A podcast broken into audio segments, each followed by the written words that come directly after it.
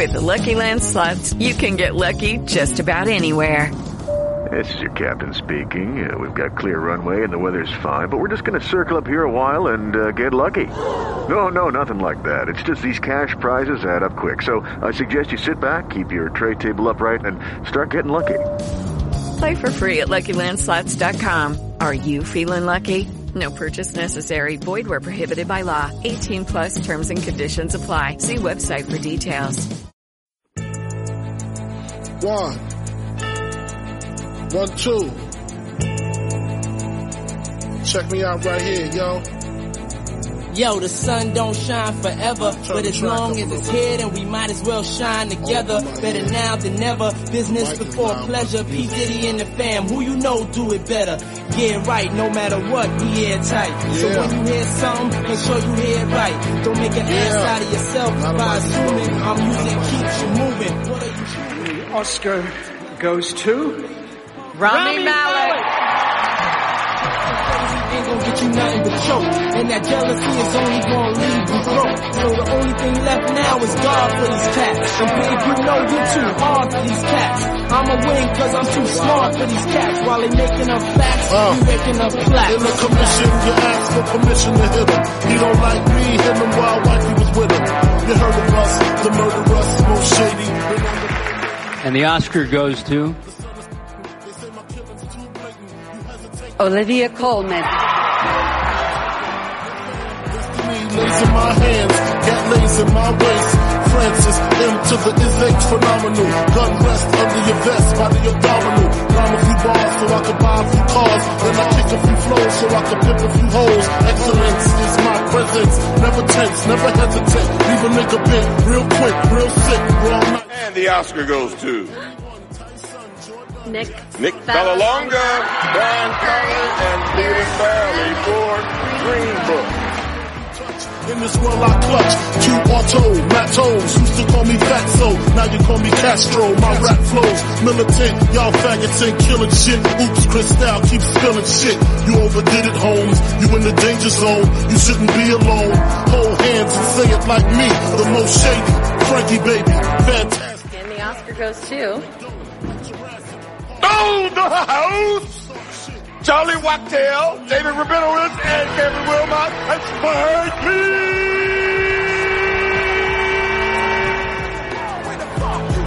Where my niggas is at? Where my niggas is at? Where the fuck my bitches at? Where my bitches is at? We got the real live shit from front to back. To my people in the world, where the fuck you at? Where my niggas is at? Where my niggas is at? Where the fuck my bitches at? And the Oscar goes to Regina King. money that I get my ass on. I never lose the passion to go platinum. Said I live it up to all the cash. Ain't that funny? Only use plastic, crafted to make classics. Hotter than acid, PD, rolling on your tape of CD. The billboard killer, no team killer. The famo, ammo is every channel. We've been hot for a long time, burning like a. What you can do is check your distribution. My song from the Houston, like Scarface producer. You ain't got it like me, you just mad cause I tell her how it is and you tell her how it might We got be. this shit mad tight, brass the Oscar goes to Mahershala Ali. P. Diddy run the city, show no pity. I'm the witty one, Frank the crook from the brook. Maddie broke the neck of your coat connect. No respect, squeeze off to all y'all diminish. Shootouts for 20 minutes until we finish. Then it's to the loot, escape in the coupe, break bread with the kiss. Panero, chic loose, Black Rob join the mob. It ain't no replacing him, niggas step up. We just macing them, placing them in. And the Oscar goes to this name I can't pronounce. Alfonso Cuaron. K-men, y'all just betray men, we spray men. Opposition, competition of a day in the life of the commission. We got the real live shit from front to back. To my niggas in the world, where the fuck you at? Where my niggas is at? Where my niggas is at? Where the fuck my bitches at? Where my bitches is at? We got the real live shit from front to back. To my niggas in the world. And the Oscar goes to Green Book. from front to back. To my niggas in the world, where the fuck you at? Where my niggas is at? Where my niggas is at? Where the fuck my bitches at? Where my bitches is at? We got the real life shit from front to back. To my niggas in the world, where the fuck you at? Where my niggas is at? Where my niggas is at?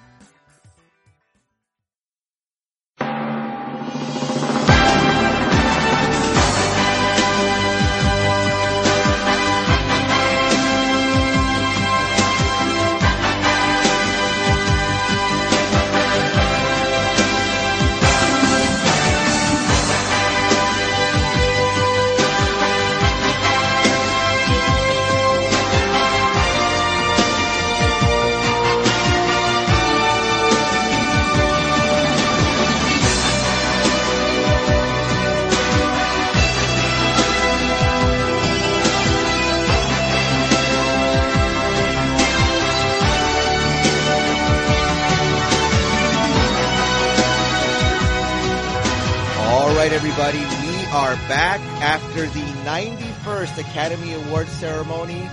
We are now looking forward 100% to 2019. Welcome everybody to Forced Perspective episode 116, Oscar Mania 2019 part 2. I'm your host, Sportsman 515. Most of you know me as Mark or Mark the Mark or Mizark the Mizark, as Draven likes to say. Um, and welcome everybody to another Forced Perspective. Uh, and as usual, I am not alone uh, when doing these shindigs. Um, first, allow me to introduce my normal Forced Perspective co-host, Adolfo, returning to Forced Perspective. What's going on, Adolfo? Uh, not much. It's been a been a long time since I've been on here. Yes, yes. I mean, and I said this on the, the last episode. I think the last Forced Perspective before that one was, I think, in October. So this is the first one since then with you and I on the show. Um, but speaking of you and I on the show, we also have somebody else on the show as well, returning from last week. Brandon Draven, what's going on, man? Right here, man. Just uh, opened up a beer here, have have a drink with you guys, and uh, we'll see. Let's get this show on the road. Yes. So um, mm. this is part two of our Oscar Mania spectaculars that we do annually on this show. Um, last week, uh, Draven and I pretty much previewed the Oscars, talked about you know the nominees, who we thought was going to win, and uh, all of that good stuff. Um, we're, we're we're pretty spot on on some of them, huh? Like that was pretty them, good. Yeah, yeah we, that was well, you were, we had. Yeah. Um, but now we're here to talk about the aftermath, the winners, whether we agree with them or not, um, and then kind of looking we forward don't. to 2019 uh, and by recapping our best and worst of 2018. But uh, Adolfo, since you kind of missed out last week, um, so we're going to start with you when it comes to the Oscars right now. So just overall, your impression of the winners. What was your take on that? Well, uh, I was um, you know, uh, we were talking before the show, we went on the air that I was at Disney World during the, uh, on a family vacation during the Oscars. So I was at Hollywood Studios that day. Uh, and, uh, Mark, you know that whenever you're at Hollywood Studios, you have to see Fantasmic, which is the last right. show, which last show of the night. And that ends like around 8.30 by the time you get out of the park and, you know, onto the bus to back to your hotel. I didn't get back to the hotel till like 9.30. So I missed like the first like hour and a half of the Oscars. So I watched the rest of the Oscars in, in, uh, in our hotel room and, um, first of all, first impressions, I don't think we need a host anymore because that went pretty quickly. Yeah. For Oscars, that went pretty quickly. Like the, it was pretty much like here's an award, uh, here's the presenters, boom, speech done. Next award presenters, boom, speech next. You know that that that was pretty good. I like that. Um, it, it, it went over like a little over three hours, and usually they're like closer to five hours. So I think I think no host is a good thing. Um, but as far as the winners go, like pretty much what I expected to uh, for for some of them. I, I, knew Black Panther would win a bunch of technical awards, which it did. Um, I, I, thought uh, Rami Malek would win the Best Actor. Um, I did not think I. I thought that Green Book had a really good chance to win. Uh, I didn't want it to, but I, I, thought maybe they'd pull like a last minute switch on us and go for like maybe an underdog, but nope, it went to Green Book. Um, so for the most part, there were no major surprises for me. Uh, they kind of all went the way I thought they would. Yeah. Now, Draven, and, the thing about Green Book too, let's kind of um, move into that a little bit because I know last week uh, Draven and I we pretty much predicted that was going to happen, even though we both didn't want it to happen. Just like you, Adolfo, we both said, you know what? In the back of my mind, we think Green Book's going to get it, and then this is this is a shoot right here. As soon as Julia Roberts said Green Book, I took the little notepad I was writing on and I threw it against the wall. like legit, yeah. in a bit of anger, I just took that shit and threw it against the wall and went, woke up all of our pets. So, um, but uh, but Draven, like just overall thoughts on on the winners. Yeah, no, the same thing. I mean, some winners deserve to win. Some winners, I mean, uh, you know, the best picture category was the most controversial one of the night, I think, and uh, and it's something I don't agree with. And you know, we have we have it's not the first time. You know, we go back. Obviously, the the most famous one is probably Crash when Crash won. Um, it's just that typical old Hollywood pandering, you know. And sometimes they pander so hard they make a full circle and come off as just you know old time racist. And that's that's you see that a lot, and it's still continuing to this day. Just they're, yeah. just so out, they're, just so out of touch, and we're not even going to get into the whole Steven. Well, we will later on. I have a whole rant on Steven Spielberg and his his quest to you know uh, shut out Netflix and other streaming services from uh, from getting nominated. Oh wait, I didn't hear about this. Yeah, he's kind of he, he's kind of uh, trying to uh, get them uh, I, I don't I don't want to I don't want to talk about the whole article, but he wants to kind of uh, he, he's he, there's a quest for him to kind of uh, not allow them. He wants them to honor that whole what is it the two three month window? No, it's, it's a month, right? You have to have a month uh, in the big screen to be able to get qualified for the Oscars or or um, something like that. Ninety days. Ninety days. So, So it is. I, I, I thought the thing was like you had to screen it at a specific theater in LA in Hollywood that that you know everyone could access. And I think that all the Netflix movies did qualify under those rules. Well, he, he's he's making a big fissy about it. I guess because his original plan to charge fifty bucks. Because remember, he was behind all that. He wanted to start Yeah, that new service. And I don't think they. I don't know if it's still in development or they never went through with it or whatnot. But um, he he he just doesn't like the fact that you know uh, streaming services are taking away his art form and and that that's fucking with him. So he's kind of uh, speaking out about it. I mean, there's something to be said for like seeing films in the theater, uh, especially like movies that like are you know big format kind of movies. Um, eh, but there are movies like, come on, you don't really need to see that in the theater, right? Like, like if you're talking about something like, and I'm just pulling like an old example, like uh, let's say 2001: A Space Odyssey, which is kind of a movie that's meant to be seen in a big big screen. That's great, right? Or like Lawrence of Arabia or something like that. But if you're talking about, I don't know. Um, um, trying to think of like a good example, like, uh, well, we'll use Green Book. You don't need Like to see Green Green Book. Book. You don't Yeah. need to see Green Book on a big screen. You can see that wherever, you know? Yeah, but that's old Hollywood, you know, and Yeah. old Hollywood tends to stay there. Just like any, any, I guess any industry, right? Older people, people that are from their generation, kind of stay tend to stay stuck in it.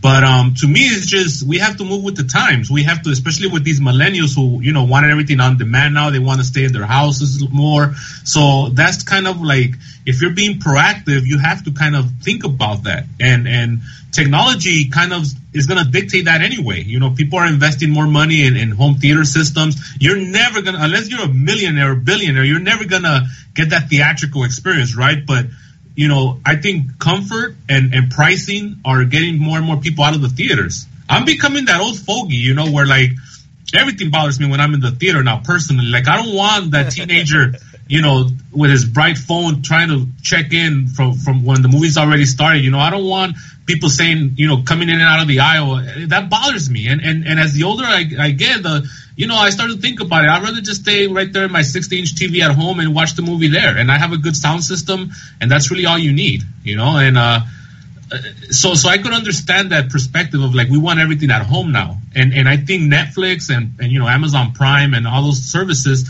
they're they're ta- tailoring to that market, and good for them.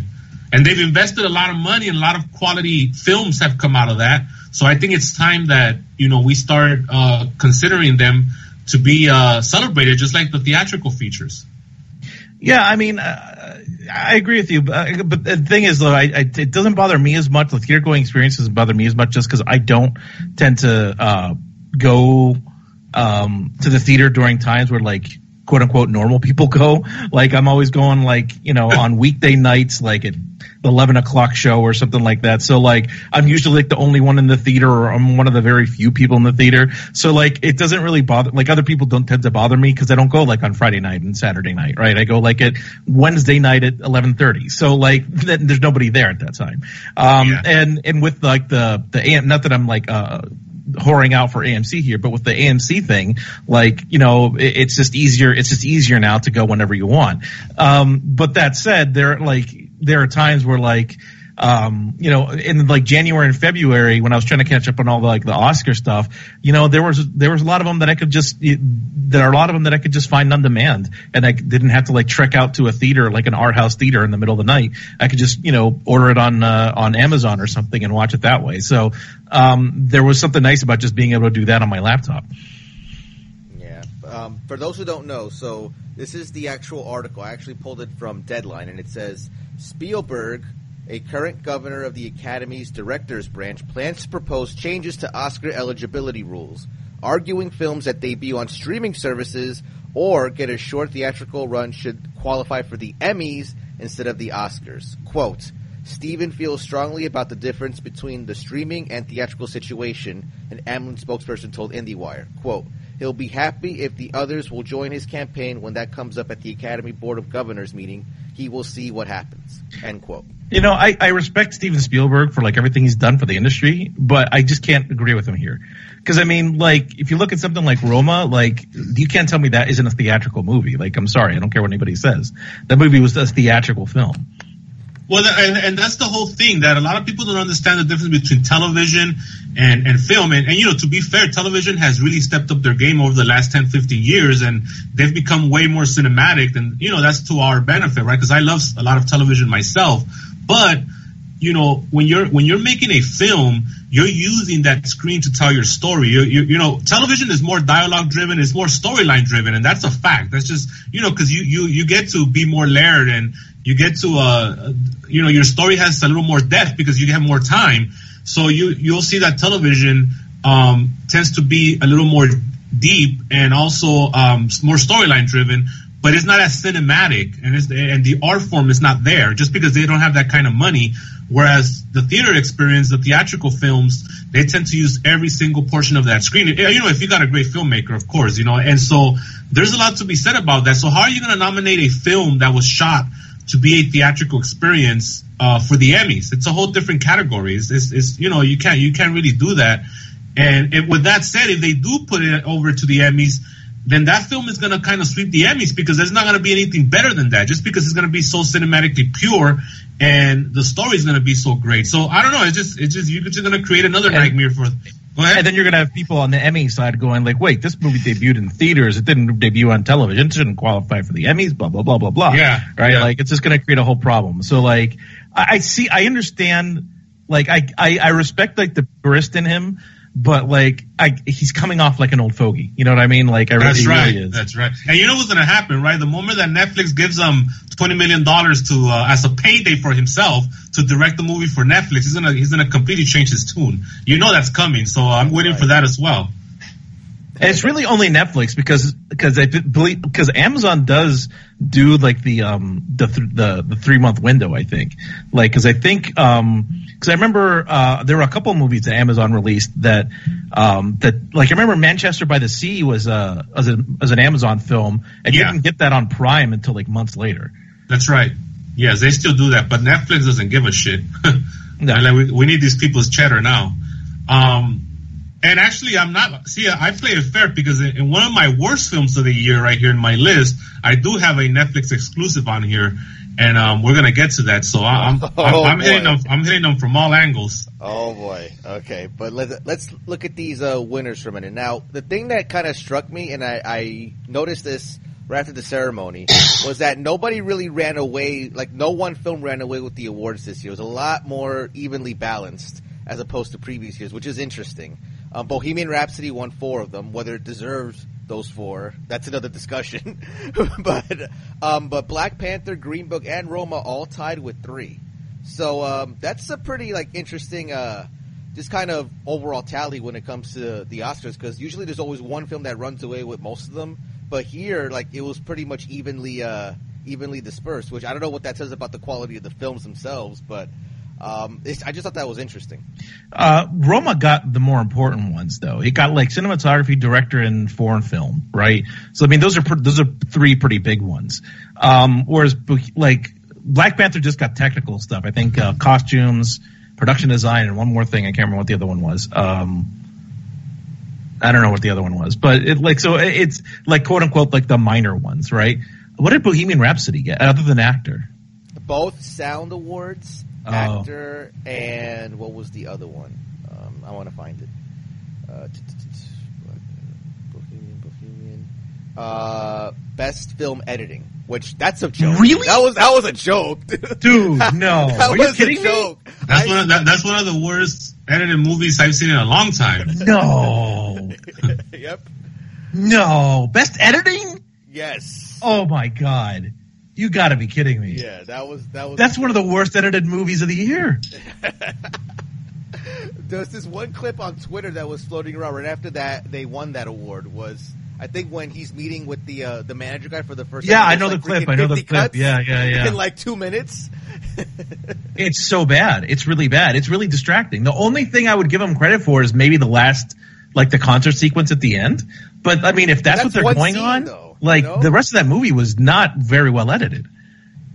Yeah, like for real. Like I think Draven and I said Black uh, BlacKkKlansman was gonna get that because that's a beautifully edited film. But Bohemian Rhapsody, dude, like what a joke that was.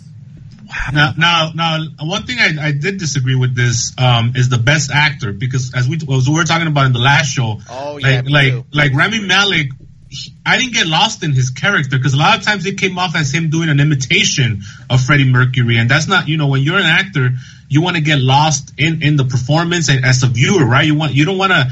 So I, in other words, I saw Rami Malek way too much for me to like for him to be a best actor, and I saw him kind of making a you know imitating Freddie Mercury.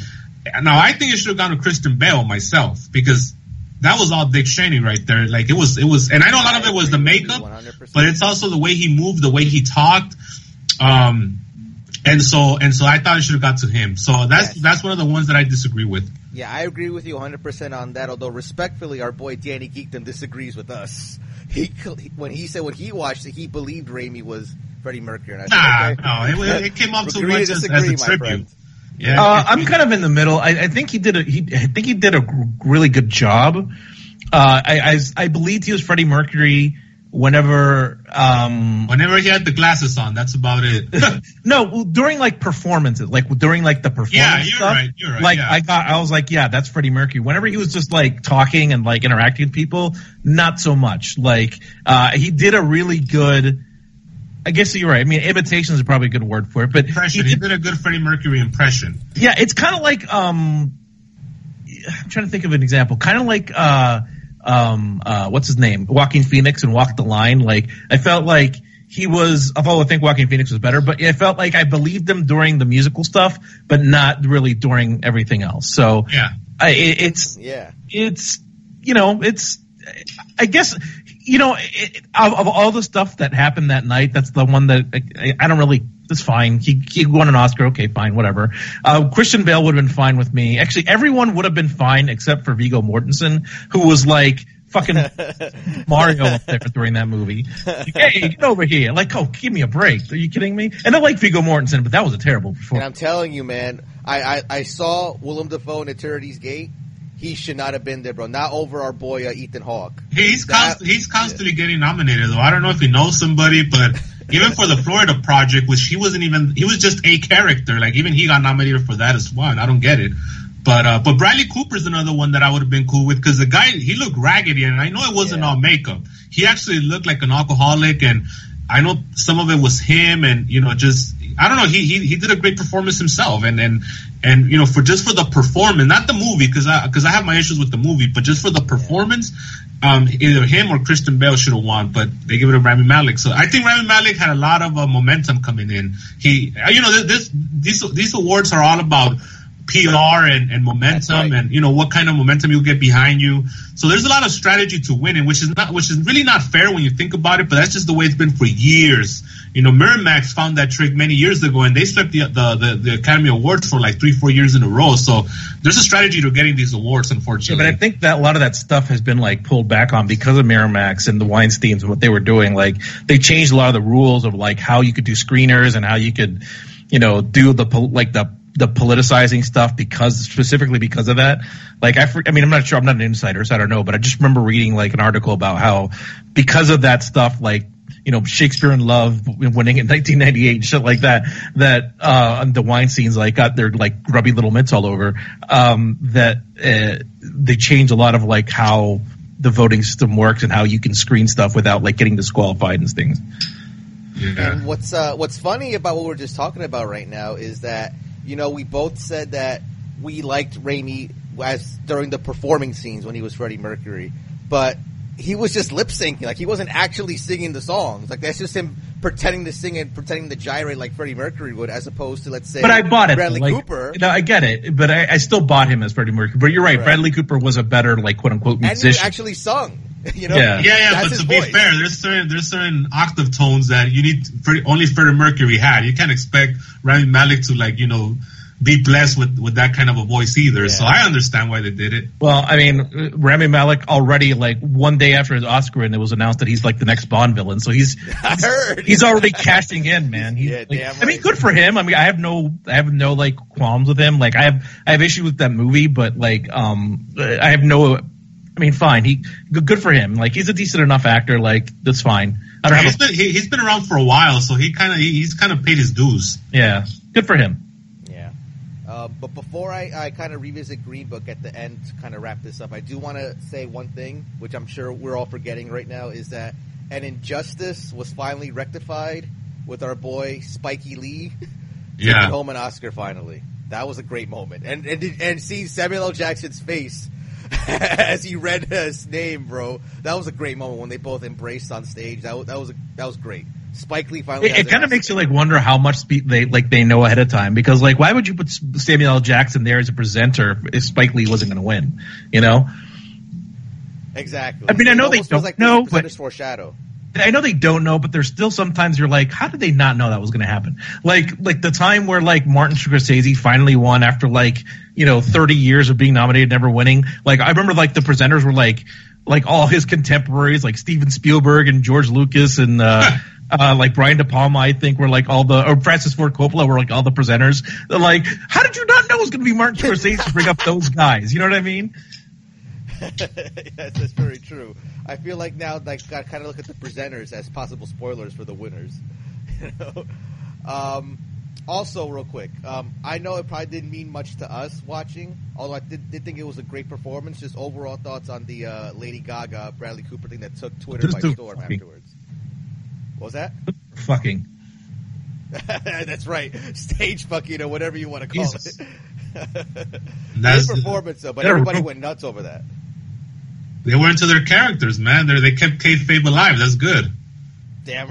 Well, I, I don't. I don't really know that, but it, it, it's still like the, there's there's some heat there, man. They they they had good chemistry. Absolutely. Yeah, that was a great that was a great moment. And that's going to be played on the on the highlight reels for years to come now. But Now, one of the I- things too. Let me say this: is uh, being a huge genre fan that I am, and uh, and, and you know a huge fan of the exploitation genre.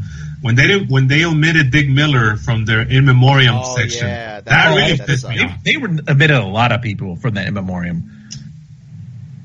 Yeah, but I felt Dick Miller the most because that guy's a, that guy's a legend, like a legitimate legend in my eyes. Yeah, that was that was bullshit. He'll he'll he'll pop up on the TCM one. The TCM one is always way better than the Oscar one, anyway. But I, I don't understand why they omit people. I mean, is it a time thing? Like, or is timing it, thing. They want to keep it like exactly like three minutes or whatever, and it's bullshit. Like, because like you can cut time from any other thing. Like, why do you need to cut time from that? But not only that, every year they get heat for a omitting like maybe like like at most five people. Like are you telling me that that just throwing those five people in it's not it's not like every year there's like a list of twenty people they omitted. It's it's always like, you know, three to five. So are you telling me that, you know, they can't just include those three to five just so people won't talk shit and but they, they do it every year there's somebody they miss. Every year. And somebody big too. They missed not- a lot. Yeah. They missed a lot. Yeah, I, I was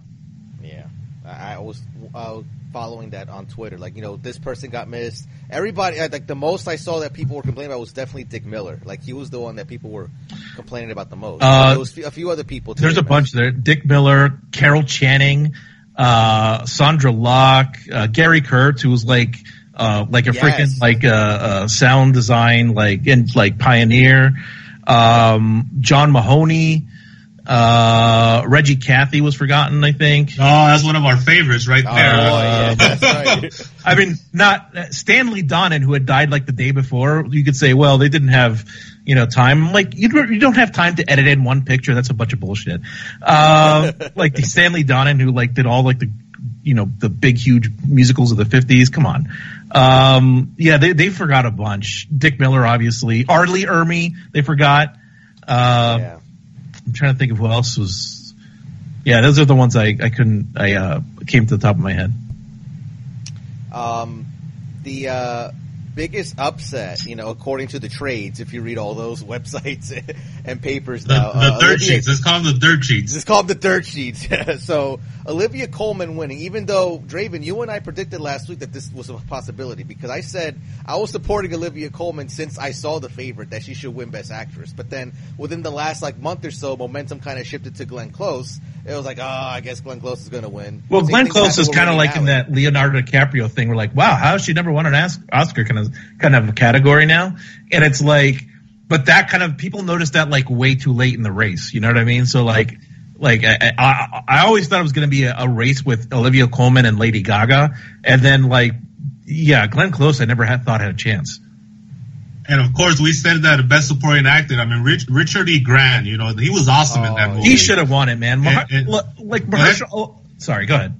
No, I was, go ahead. Uh, yeah, no, I'm just pissed off that Richard E. Grant didn't win. But what were you gonna say? Yeah, I was just I was just gonna say Mahershala Ali, like he's like the least shitty part of that movie. You know, like he was fair, he's fine in that movie, but like, and like I have no qualms against him because I think he's a really good actor. But he didn't need this Oscar win. Like he, this movie, it was like. It was it was just an okay performance. It was competent, it was fine, but like Richard E. Grant was really good in that movie. You know what I mean? And he re- like he eh, eh, he really deserved it over over Mahershala Ali. I think it was just the Green Book like momentum that got that got caught in there. I don't know what Sam Rockwell was doing. He was just playing Sam Rockwell. If be honest with you, yeah, Sam Rockwell. That was a weird one because it was like, Yeah. and it's kind of one of some of my some of my issues with that movie. Like he played George W. Bush so comically that was like so cartoonishly that it was like way unbelievable. You know what I mean? And like Yeah. that's what, and I was like, no, come on, best supporting actor. And I love Sam Rockwell, but come on. But that's the thing about him is that one of the things that makes him so awesome is that he's Sam Rockwell and he brings a certain way of performing, right? And that's exactly what he brought. And it's always going to be wacky. Sam Rockwell is a wacky guy, and and so he didn't even try to kind of become uh, George W. Bush. He was just playing Sam Rockwell, and that's that's another issue that I have. Once these these these actors kind of just have their own style of, of acting, you have to get out of that, you know. And he didn't really do that, and but he was on here. Um, so yeah, I had I had an issue. I love Sam Rockwell. I'm a huge fan of his, but not to be nominated for best supporting actor. No, you know what it was? It was Sam Rockwell playing Justin Hammer playing George. That's what that was. You know what? They they, they should have they should have fucking got uh, Josh Brolin to be GW to keep continuity with the movies. Well, they should have had Mickey Rourke there as fucking Karl Rove or something. Yeah, with, with, with, with the, George W. with the highlights on his hair and a parrot That's or whatever right. the fucking bird he had. That's right, bro. Um, okay, so let's kind of wrap up the whole Oscars thing. By I just want to kind of put a pin in Green Book right now because you know all uh, these all these things coming out in the trades all week. Whether it should have won, whether it shouldn't have won, and blah blah blah. Everybody has their opinion on that. But basically, here's what it comes down to. It is such a, and we said this, Draven, last week. Bottom line, this movie is basically the safest route they could have gone. They really could have broken some ground in having something like Black Panther win, or something like BlacKkKlansman win, or you know, even I would have accepted a Star is Born for the most part. But I think Roma was the one I was really, really pulling for. Spoilers, that's definitely on my top ten of last year. But Green Book is it's such that it's such as that safe, like happy-go-lucky, you know, pick that it just you you make so much ground with the winners of the other awards. Like you take like that old saying, you know, two uh, two steps forward, three steps back, and it's like, you know, when you see like something like Green Book, which is essentially, you know, like Spike Lee said during all of the uh, the press he did afterwards, driving Miss Daisy 2018. It's just you kind of feel it's just a reflection of not only is the Academy still like the majority, like, and I hate to say it like this, but it's just the majority old white guy still. Um, but the uh, the change that's coming with the diversity of the of the voting body now, it's definitely going to take its time. Well, I mean, I think you're you're seeing the the change a, a little bit with like some of the movies that were nominated. I think the I think you wouldn't have seen movies like BlacKkKlansman or Black Panther nominated if it wasn't for that change. But be, but it's still not enough clearly because something like Green Book won, you know, and like Green Book is like, and you know, I've been I've been really harping on how uh, uh, on this on this movie a lot. I want to make it clear, like, if you take it by itself and you just watch the film, no like expectations, no like Oscar talk around it, you just watch it, it's fine. It's it's totally I agree. It's totally a fine movie. It's a movie you can take your mom to. It's a movie like you know you can you can watch on TBS on Sunday afternoon at three o'clock. You know what I mean? And like and it's fine. But it's not a best picture. Like it's totally not even qualified to be anywhere near best picture. Like, are you kidding me with this? Like it's it's a totally like B minus C plus movie. Like it's not terrible. You know, it's kind of enjoyable in some parts, but like when you talk about the best movies of the year and this is the one you pick, you're fucking out of your mind. I do have issues with this movie. I think it's borderline racist. I think the, the whole the whole message of a white guy solving all racism. Well, by yeah, force- that too. That He forces a black guy to accept his culture, which is all full of stereotypes, by the way. like the and- fried and- chicken. Yeah, or the soul, the worst scene. or the soul music, you know. Um, uh, but the, These are your people. How you don't know them? These are your people. and, and, and, and um and, and the way it ends, you know, it's like the white savior once again, you know, saves the world from racism. You know, it, it, it just so, some of this like not even subliminal messages, like straight up messages that that old Hollywood, the good old boys club, is still kind of perpetrating out there. It, it's just it really pissed me off. Yeah, there, there- is no change. It, it absolutely is. It, it's it's absolutely like a um, make you know old white baby boomers feel good about not being racist. That's what it is. Yeah, like, hey, yeah, at least I didn't do that. I'm great, you know. And then and then when you look at all the people that were that won the award, all the producers that won the award, they're a bunch of old white baby boomers, right? So like, you know. Eh, eh, I don't know. It, it really is like an annoying win, and it's one of those movies that's like kind of like Driving Miss Daisy won in 1989. Whenever there was Do the Right Thing, which is a much more socially progressive movie, or like in 2005 when fucking Crash won, and you had Brokeback Mountain, which was a better socially progressive movie. You have fucking Green Book winning when like any of literally. I, I, there are movies on that were nominated that I have a problem with, but literally any of them would have been a better choice. Yeah, yeah. No, like I said, when I saw this list, I was like, man, it was a shitty year for movies because I, I saw all these movies, and any other year they would they probably wouldn't have even been on here. But this year, because there were so little, you know, so few choices, they were all on here. And even not even that, because there was a lot. Like like we've talked about First Reform, that was a great film, but it didn't it didn't have the political stroke to kind of get pushed towards the nomination. And there was a lot of them like that, and and we'll get to them because I got some of them on my on my list that unfortunately because they didn't they, they didn't get the publicity they, they weren't going to get nominated and that and that's a shame but you know with all that said and, and I know Adolfo Offer you disagree with me I thought it was a bad year for movies not a bad year but just not as good as other years um, and th- this was this is a good representation look at the list we have I mean they're all they're all you know they're all good movies um, I have my issues with Black Panther and I brought it up uh, last week because I knew that me and you, me and you, Adolfo, were not going to agree on Black Panther. I, I, I didn't. I think Black Panther is a little overrated. I think the middle section is just it's a little bit of a chore to get through, but it has a great first act and a, and a pretty awesome uh, third act. But that middle portion is like, oh my god! Like we have two ceremonies to crown kings, bro, and it's the same ceremony. Why do we have to see? Two, why do we have to see it twice? You know, and I understand that once you know, uh, uh, once the bad guy, one's the good guy. But th- I, I was just sitting there the first time I watched it, and I, it, it was just it was like a slug to get through. Like, oh my god! But uh, but with that said, um, you know, it's still a decent movie, and all the other ones are good movies too. I thought BlacKkKlansman was awesome. The, I had issues with the ending. I thought it was a little anticlimactic, but again, I, I said why last week. Um, and and Bohemian Rhapsody overrated. Um, Star Star is Born, eh, you know, wasn't that great in my opinion. So all these films, the you know, it's I don't know. We just had a bad year for movies, in my opinion. Um, just a couple things before we wrap up here this uh, this topic. Um, so one of the big reasons I've been also reading about that it possibly won was just because of the way um, the Academy votes for Best Picture. Like I don't know which voting system is worse, like this voting system for Best Picture or the Electoral College. but uh, um, like the, I, I can't really explain. How, I, I read the article, but like basically, if I can just sum it up in like a sentence, they like do a ranking system for their picks, like from one to eight or one to nine, however many Best Picture nominees there are, and then like whatever gets like the least votes, they like eliminate that, and those votes go to a, like another film, like the top three before until somebody reached like that a certain threshold, which I think is kind of stupid. It's It's not, stupid. Like, if you're gonna rank them, like if you get one through eight, right? So then the the movie at number one should get eight points. The movie at number eight should get one point, and then just total them up that way. That just seems the way. It seems just to make the most sense to me. Exactly. And they also they also need they, also need to stick to a specific number of films. Why is it some years ten? Why is it some years nine? Why is it some years eight? Like, just stick to a number and just stick to it. You know, just if it's gonna be eight, then it's gonna be eight. It just makes it more weird when you're changing just, just for political reasons. Sometimes they go nine, sometimes they go a full ten, and it's like no, just, just yeah, and yeah, the, the nomination is even weirder, right? Because it's like a certain number of movies have to get like a certain number of votes, and that's why you have like sometimes eight, sometimes nine, or whatever. And it's like, why don't you just pick like the ten highest vote getters or the nine highest vote getters, eight highest vote getters? Like, why is it like?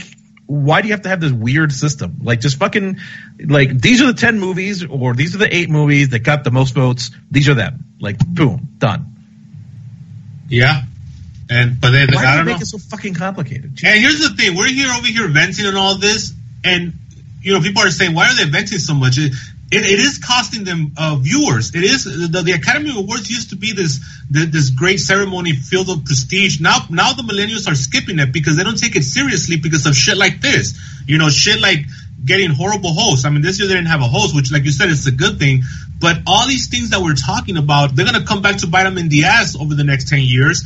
And what are they going to do? I mean, they have to really kind of sit down and just refocus how the Academy Awards are presented and how people uh, get to vote on, not, not people, but the Academy gets to vote on them and just make it clear and just stick to it. Because then you, you, you're, isolating your audience and you want people to watch this because there's a lot of money in it from advertising. So yeah, definitely they have to get their shit together. Absolutely. Um, and then just one last thing before uh, we kind of move on. I do want to get you guys' opinion right now. I'll start with this question, and then um, I'll throw it to Adolfo, then to uh, to Draven. So, Green Book winning Best Picture, worse than Crash. Um, right now, the way I see it, I think Crash is still worse because at least Green Book to me is watchable. Crash is just a shitty movie overall. But uh, uh, uh, Adolfo, worse than Crash, the same, less. What do you think? Crash is pretty bad. Um, Crash probably still is the worst. Like, I mean, it, it is. I absolutely hate that movie. Like, I cannot stand that movie. Uh, whereas I don't hate Green Book. I just really think it's very average. Um, whereas Crash is legitimately bad. Um, it's not as bad as Crash, but it's it's Crash like. I think I think history is still going to treat Crash as the worst choice. I think Green Book is more, you know, people are upset now, but they're going to get over it. Just because Crash has been seen as that movie for so long, you know, and, and so it's still going to retain its, its stature as the one of the worst uh, Best Picture winners of all time. Um, but for now, you know, this film shouldn't be up there either, you know, and, and that's just yeah. So I think Crash is still gonna, is still the worst choice. Yeah. Especially because, and one thing we also got to consider is that Crash had had better films that that that it, it beat. So that's another That's thing. right. So with that, we can kind of move on from the Oscars and we can kind of go into our picks for last year's best and worst of 2018. As is tradition with our Oscar Mania shows, we do a top 10 list of our personal best films of 2018. Um, but before that, do you want to do the worst first, or do you want to do best and then worst?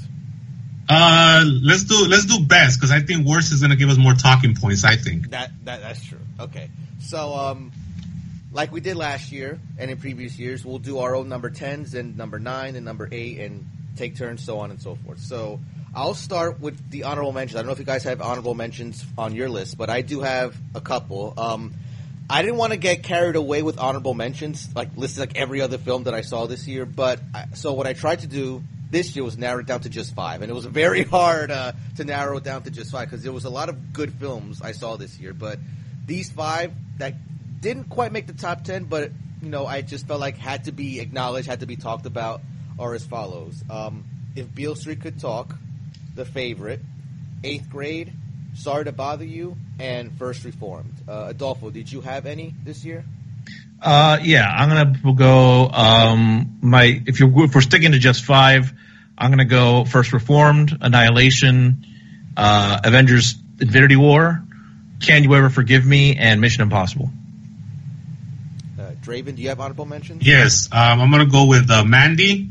I'm gonna go with uh, Upgrade, um, Leave No Trace, and I'll go with. Um, I only have three, so we'll stick with those three.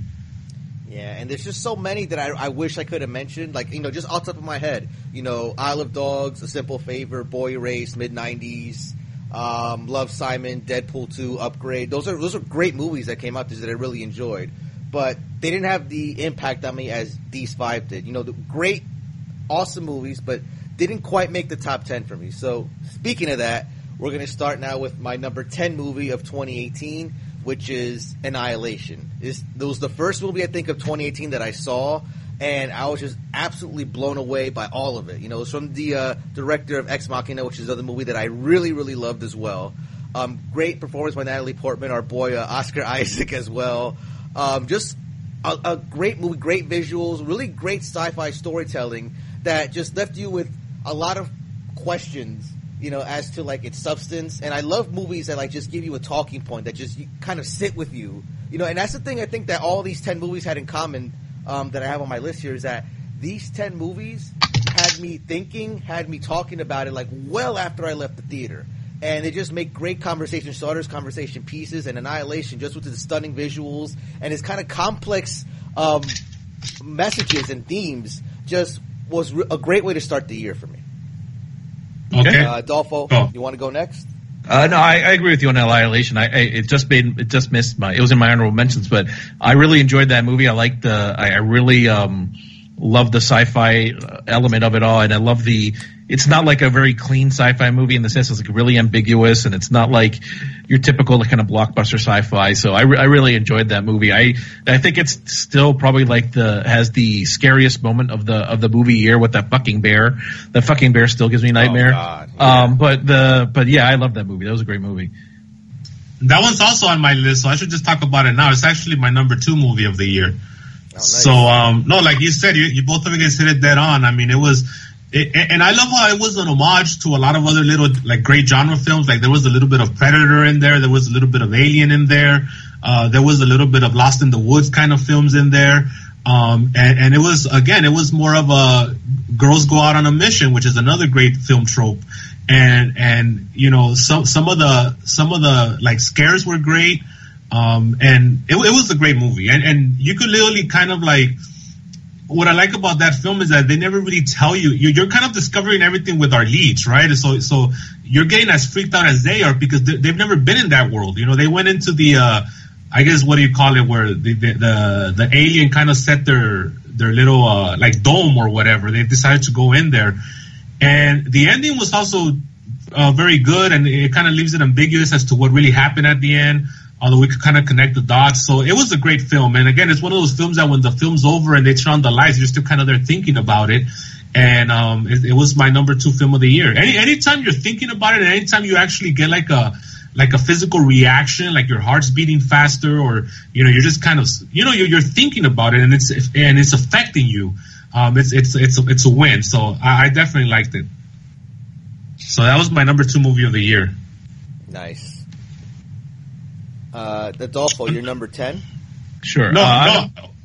Oh yeah, go oh, I'm sorry. I'm sorry. Yeah, because you yeah you didn't have Annihilation. Okay, go ahead. Yeah, no, I, I have Annihilation's in my is it, it just it just missed the the cut. Like I I really liked it, um, but um, but but I just just missed the cut for me.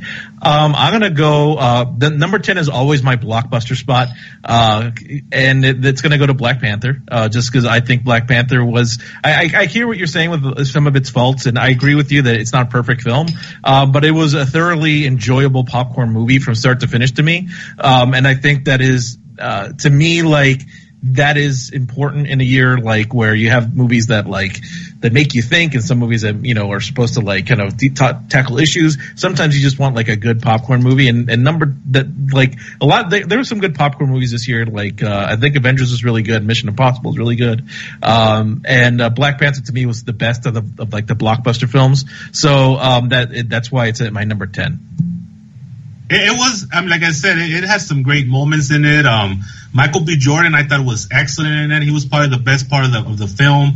Um, the girl that plays uh, uh, Michonne on The Walking Dead, Danai Gurira, is that her name? yeah Yeah, she was really good in it as well. I mean, there there was a lot of good performances. Um, I just felt like even in the MCU films, it was just stretched out a little too long. And and uh, my my mostly my issues with it is the editing. And other than that, I really enjoyed this film too. Black Panther's actually my number nine, so I'm gonna just get my number nine out of the way right now. Pretty much, like you said, Adolfo, it really was, you know, in a lot of ways, a cultural milestone when it comes to Black Panther, and a lot of the recognition that it got in that regard is very, uh, very timely and very well deserved. but just as a movie, like just the amazing visuals, which it did win the Oscar for best production design for, um, was just really striking. I love the uh, visuals. I love the cinematography in this film. Uh, Michael B. Jordan as like that badass MCU villain, probably the best MCU villain, or at least second best MCU villain behind uh, our boy Helmut Zemo. Well, Thanos uh, too. You gotta throw Thanos in there as well now. And I gotta throw that. Well, I'm hoping to see like how his like how his arc in the MCU kind of culminates with Endgame. But right now, like before, like thinking about Infinity War, like it's uh, Michael B. Jordan and Helmut Zemo. So um, that was just a he- great heel in that movie. You know, uh, Chadwick Boseman was great as Black Panther. Just I I I loved the movie from start to finish. It was a great thrill ride. Um, and that's my number nine. And I, I think Uh, the, but- the other reason I put it in there is because it is, um, it was kind of a huge cultural touchstone this year. Like everyone saw that movie, you know. Like yeah, Avengers: Infinity War may have made more money, but like I think more people talked about Black Panther this year than like any other movie. Like it's going to be one of those movies. Like it's like this year's, you know, like Independence Day or this year's. um Trying to think of another like big huge movie. Independence Day is the only one that comes to mind for some reason, but it's like the big movie of the year, and like I think um it's going to be talked about for like years to come, just because it's it like everyone went to see it, you know. The only thing about this is that you could tell back in 2015 uh, that our boy Andy Serkis was going to be a little around a little longer than he ended up being, but there was a change of plan somewhere, and uh, he did the Job. The second movie he did the Job before his time, by the way. Um, and and so I got a kick out of that. It's always good seeing Forest Whitaker get a payday, Angela Bassett. You know, again the one of the recurring themes about the MCU is that they always put so much care into their films, and that's one of the things that uh, all these other studios trying to make this connective universe is they don't understand. You have to have a little heart. You have to get the, the, the, the people behind the film have to be fans of the product. They have to be inspired, and that's how you get these kind of films. You know, you people believe in them, and this is no different. You know, and and the MCU universe, one of the things that they have done wrong that I've always criticized is that their villains have always kind of been on the weaker side. They, they, that's one thing DC kind of gets right in a lot of ways. They, they really protect their villains, whereas MCU doesn't really do that. Marvel doesn't really do that with their films, uh, to a point because, you know, one of the, one of the common threads with, with MCU villains and the best ones is that human element they have. You know, we talked about Zemo earlier. We talked about um, the Michael Keaton character. We talked about uh, the Michael B. Jordan character. All, all they have in common is that they, they have a human element to that, and their motivation is human. You don't have the typical mustache trolling, you know, villain that that kind of has been the norm in these films. So whenever you have, uh, whenever you put a little meat into these characters, they, they, they do resonate with us. And that's how you get the best villains. And like you said, you know, Killmonger was probably one of the better villains they've had. And I think he really carried this film in a lot of ways. And so, um, it, it was, it was a very good film. So now, uh, Draven, you're number ten. My number 10 is a film, it's a small film called Tyrel. Um, it kind of made the rounds. It came out in January of 2018, but I didn't see it till um, maybe in the middle of the year because it was doing the festival circuit. Uh, this film is very interesting. It's it's definitely a character study, and it was actually the last film role of Reggie Cathey. By the way, he passed away soon after this. Yeah. And it starts one of my favorite character actors that doesn't get enough love in Hollywood, Christopher Abbott, who, who's pretty awesome, and I enjoy everything he does because he does a lot of these little independent films. Um, he's gotten some big paydays, but he's never got Hollywood has never pushed him as much as they should. It stars Michael Cera, um, Caleb Landry Jones, which is another character actor that you see pop up from time to time in big Hollywood movies. And essentially, this is a film about um, Ty, uh, Tyrel is a, is a young black man who goes on a weekend retreat with, with a bunch of white friends. And the film is very subtle. And it, ta- it, it takes you from the point of view of Tyrel. And his name is Tyler, by the way, but the but the white folks keep on calling him Tyrel, which is where the film name comes from. and it's all from his point of view.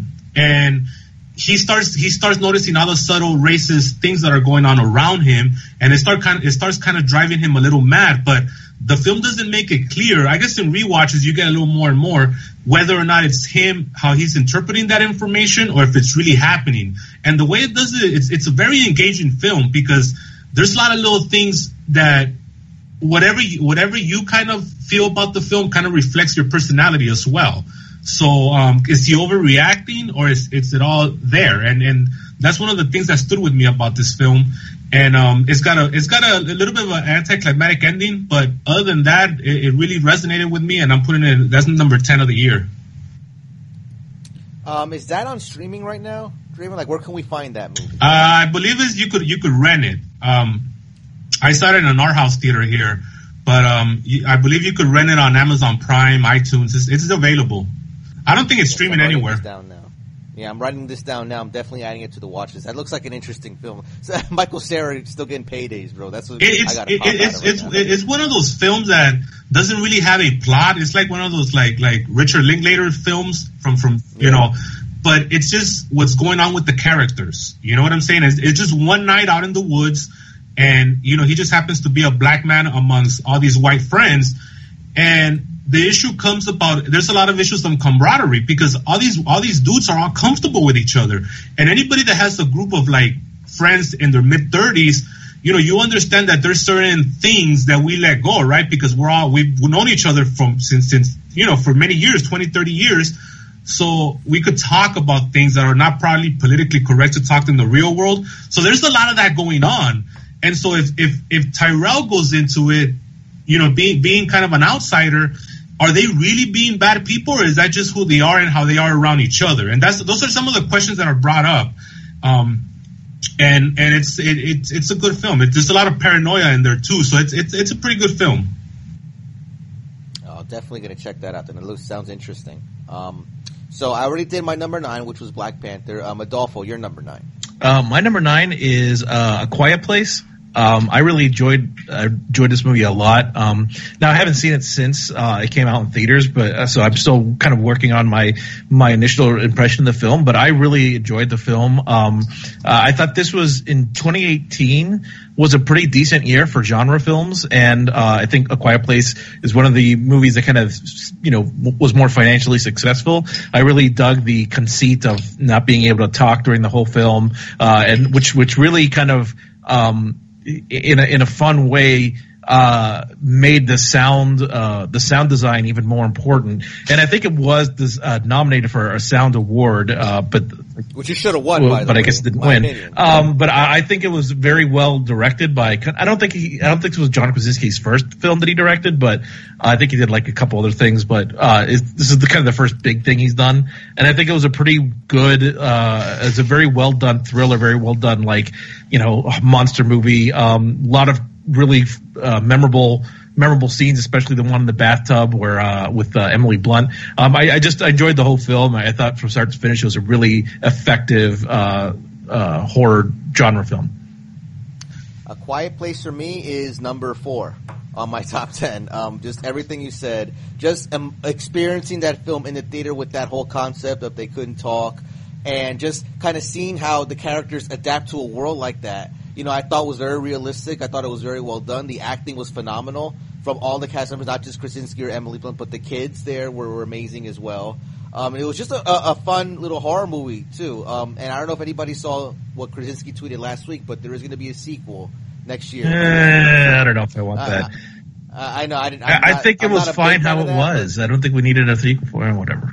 Yeah, I felt like you know, even with the way it ended, it felt like that's like the end of the story. Like, what else could you possibly say? But um, they are making a sequel for next year, but um, just like I said, just an amazing film experience, especially with just the way like the story was structured around that whole concept and how they made it work. It was just a, was phenomenal storytelling. So that's my number four for the year. Um, I, I really enjoyed it too. Um, it was, I guess you could say, it's one of my honorable mentions. Um, really loved some of the tension. I really loved some of the way he handled that world building without having any time to do it, like in the basement where he has all those newspaper clippings and whatnot. Um, you, you right. get to learn what actually happened without them having to spend three, four minutes of exposition, you know, which is pretty clever. Um, and also, you know, but the only thing that bothered me was that goddamn nail that was on the staircase, bro. Like, like they knew they passed it about five times. Why don't you just hammer that sucker down, you know? Um, but uh, no, it was a great movie. I had I had issues with um with the daughter character because a lot of this shit is her fault, and and I understand they're they're, they're trying to get heat. I understand that, but but it's called get heat, Raven. but I I don't know. I just felt like there was a sense of her being kind of very ignorant to serve the plot. But then uh, you know, at the end of the day, who if she if she was kind of uh naive or whatever, um she got it the worst, man. Because she saw. Well, I don't want to spoil anything, but let's just say that that if if if, if anybody wants to categorize her as the villain, nobody got it worse off than her at the end. Let's just put it that way. Uh, for all the shit she's gonna have to deal with going on in the future, um, yeah. because a lot a lot of the stuff that happens is her fault. Um, and so she kind of puts her whole family in certain situations. Uh, but no, this was a great film, and and uh, John Krasinski definitely hit all the park. I believe he's only he only did The Office episodes. I think this was his first actual film. Um, but yeah, he did a great job. And you're right. Um, the, the, sequel inherently is going to bring us an explanation to these creatures, which is either you know could be a bad thing or a good thing. But it's most in, in previous cases it's been a bad thing. You know, once we have to kind of find out their origin, all that stuff. It, it kind of dimin- every time they do this with any of these other films, it, it kind of diminishes the impact of the first one. And you don't want to you want to do the opposite of, of a sequel. You want to enhance the first one. You don't want to diminish it everything that you experience. Yeah, well, maybe it'll be more aliens to alien than it is like anything else, but we'll see. I hope so. well, that would be pretty cool, but then that's going to be a pretty noisy film, so it'll be the opposite. That's true. But you know what I mean? Like something that like that like kind of takes a different direction, like you know, where it's more of an action movie as opposed to a horror movie, and it's like you know something that like adds to the universe instead of like just does the same thing again. Yeah, no, and and and you know, I've always tried to put myself in. The, whenever I hear there's a sequel announcement to a great film that kind of doesn't need it, I always try to give myself that exercise, right? Like, what would I do? And you know, sometimes I just won't get it right. I'll just give up and I'll be like, I just. But if not doing it is, is not an option, then I would go a different route, even though it won't be the best route. I think like for anybody that's seen the the Rec movies, Rec One and Rec Two are a great companion to each other because Rec One is this great like very intimate horror film that takes place in an apartment complex, uh, the demon possession and all that. And then Rec 2 takes place after Rec 1 and they send the military in there and guess what happens? It goes fucking batshit crazy. I've never seen Rec 2. Rec 1 is one of my favorite horror movies. I've well, Rec 2, Rec, Rec 2 is pretty awesome. Rec 2 is a great companion because it, it's the, uh, it's like, like same thing, like you said, the, the aliens to alien because they, right after Rec 1 ends, the, the, the military or the SWAT team, they stormed that apartment complex because they obviously by this point everybody knows what's going on and there's a lot of demons in there and it's pretty, it's a, it's a pretty goddamn good time and, and it's almost like a video game because it, you know you see all that shooting and them trying to get demons so it's pretty good. Um, Rec 3 and Rec 4 avoid those like the plague, they're not that good, but Rec 1 and Rec 2 are the ones people should watch. Yeah. All right, so is it my turn? Yes, you're number nine. Okay, my number nine is uh, our boy Lars von Trier is the house that Jack. Uh, oh, I, I, I, love this film. Now, now here's the thing, folks. Like, this is not a film that's. I don't think I'm ever gonna buy because it's not a film you want to watch over and over again, like like most of his films, right? But I saw this. I saw this one time in the theater, and it left me with a huge impression. It's about uh, it's about um, a serial killer played by Matt Dillon. His name's Jack, and it's just him kind of recounting his descent into madness and how he's kind of become uh, this progressively worse serial killer as the years have gone on. And, and he's telling this this I'll just say companion because it does have a little bit of a twist at the end. Uh, he's kind of telling him his life and, and how he came to be, how he came to be. And of course, with any Lars von Trier film, you're not just going to get a linear story. This guy's all over the place with symbolism and all that. But it's it's it's pretty disturbing, and it's not for everybody. But what I like about it is how you get into the mind of Jack and how you see he doesn't the the actual uh, act of being a serial killer is not glamorized. You could see his internal struggle, and you could see how disturbed he is, even with himself. Which leads us to the third with the third act of the film, where they have like this like Dante's Inferno kind of. Then it gets really wacky because he's kind of trying to go over this volcano and I'll leave it at that for the people that haven't seen it. But it's a great film. It's a, it's a long film, but it's definitely worth the ride if you're more open to just like this deep character study of a man who's uh who does who's who's you know who's insane and who needs help. And um, you you you see how you know serial killers are not these these glamorous guys who don't give a fuck. They're actually people that need. They're very mentally disturbed, and they themselves um, there's a conflict within themselves most of the time, all the time, really. And nobody's in more pain than these kind of people. So I, I love how I portray that, and that's why it's my number nine. It's a great movie, man. Yeah, it's definitely a well-made film overall. But you know what it is? Like the reason why it's it's I'm keeping it out of like my list is because I don't know, like seeing like Lars von Trier go meta and just jerk himself off. And you know what I'm talking about when you know in certain scenes where they he's he's he's name dropped in his own movie, bro. Like I was like, come on, Yeah, that's bro. true. Like really? That's true. like, but, but, come on. But that guy always delivers though, because he, I think he is, he's depressed and real. He's gone on record. I think he's bipolar or he suffers from, uh, from, uh, uh extreme, uh, uh, depression. And it's all reflective in his films. Like, it's almost like his films are, are his treatment, you know, to keep him sane because this guy, like, whenever I see his films, I could, uh, you know, nobody else can make those movies. It, it has to come from a very specific artistic point of view of one person, and that's him. And so I, I, that's why I'm, I always get so fascinated by his films because there's so much in it that reflects him, and a lot of it is not pretty. And here is the same thing here, and um, I, I really enjoyed it. I'll never watch it again, but I enjoyed it. So uh, this film has like I have not seen it yet. I, I, I it's on my list to see. I haven't gotten to it yet. All I know is that everyone I've talked to about it, it is extremely divisive. I've heard good things and I've heard terrible things. I've heard like things like along the lines of what you're saying, but I've also heard what what things that are like Mark is saying. It's like it's really like masturbatory. So I don't know. I, I going, but then again, it's Lars von Trier, so you kind of have to like uh, you know, sometimes like you can get like something like melancholia or sometimes you get antichrist, you know? So, yeah. so, uh, well, we'll see. Cause, uh, I'm going to, I'm going to check it out at some point. I just haven't gotten to it yet. Right. All right. So number eight, we're number eight, right? We're at number eight now, yes. And number eight for me personally was A Star is Born. Now, I think I know what you're to say as far as like kind of the problems you had with the movie, Draven. But I think for me, the the thing that kind of kept me talking about this movie, the thing that kind of had this movie just kind of sit with me for the three four months since I've seen it, and I've seen it like twice now since then. Um, it's just the chemistry between Lady Gaga and Bradley Cooper, just great, amazing chemistry. And you know, when you have like a movie like this that's dependent on like the two leads when it's supposed to be a romance, you know, having chemistry, you know, I just love the, the, the work they both had together. The, the both on the screen as acting, and then when they did the songs together, like great soundtrack, amazing soundtrack, I might say. In fact, I, I think I bought it like the day after you know the movie came out.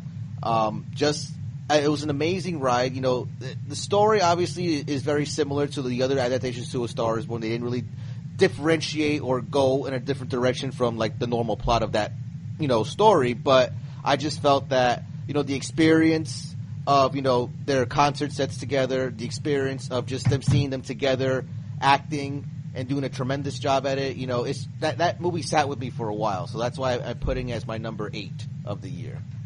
Yeah, I think this is a case of like having a basic script, a, a, a kind of by the numbers story, um, and just having some great performances kind of elevated, um, and just some great uh, directing as well. So, um, I mean, it's not a bad film in any way. It's actually one of the better, obviously got nominated. It's one of the better ones of the year. It's just something, I'll never watch it again, you know, and I, have seen all the ones before them. There's, they, they, this is a remake, so it's been around, I think, twice before this. Um, three so, three times. Three times, yeah. So, uh, no, it's a very simplistic uh, film, and, and it works. So that's the key. So, so I, I don't disagree with your pick. It's just that this is not the kind of films that gravi- that I gravitate towards. Uh, I'm gonna go ahead and say uh, this is on my list. I'm gonna just it's uh, it's up higher. It, I have it at number five for me. Uh, I think just kind of what you said, Mark. It's it's not so much that the story is all that you know innovative. It's not. It's it's the like we talked about. It's the fourth A Star Is Born in history. Uh, it's actually technically the fourth remake because before the first A Star Is Born in 1937, there was another movie called What Price Hollywood in the early 30s that the first A Star Is Born remade. So this is like the fourth remake and the fifth version of the story. So like, uh, it, it's, it's been around for a while. Like literally like every generation gets one. So like when, you know, in like 30, 20 or 30 years, my, my daughter will see her version of it, right?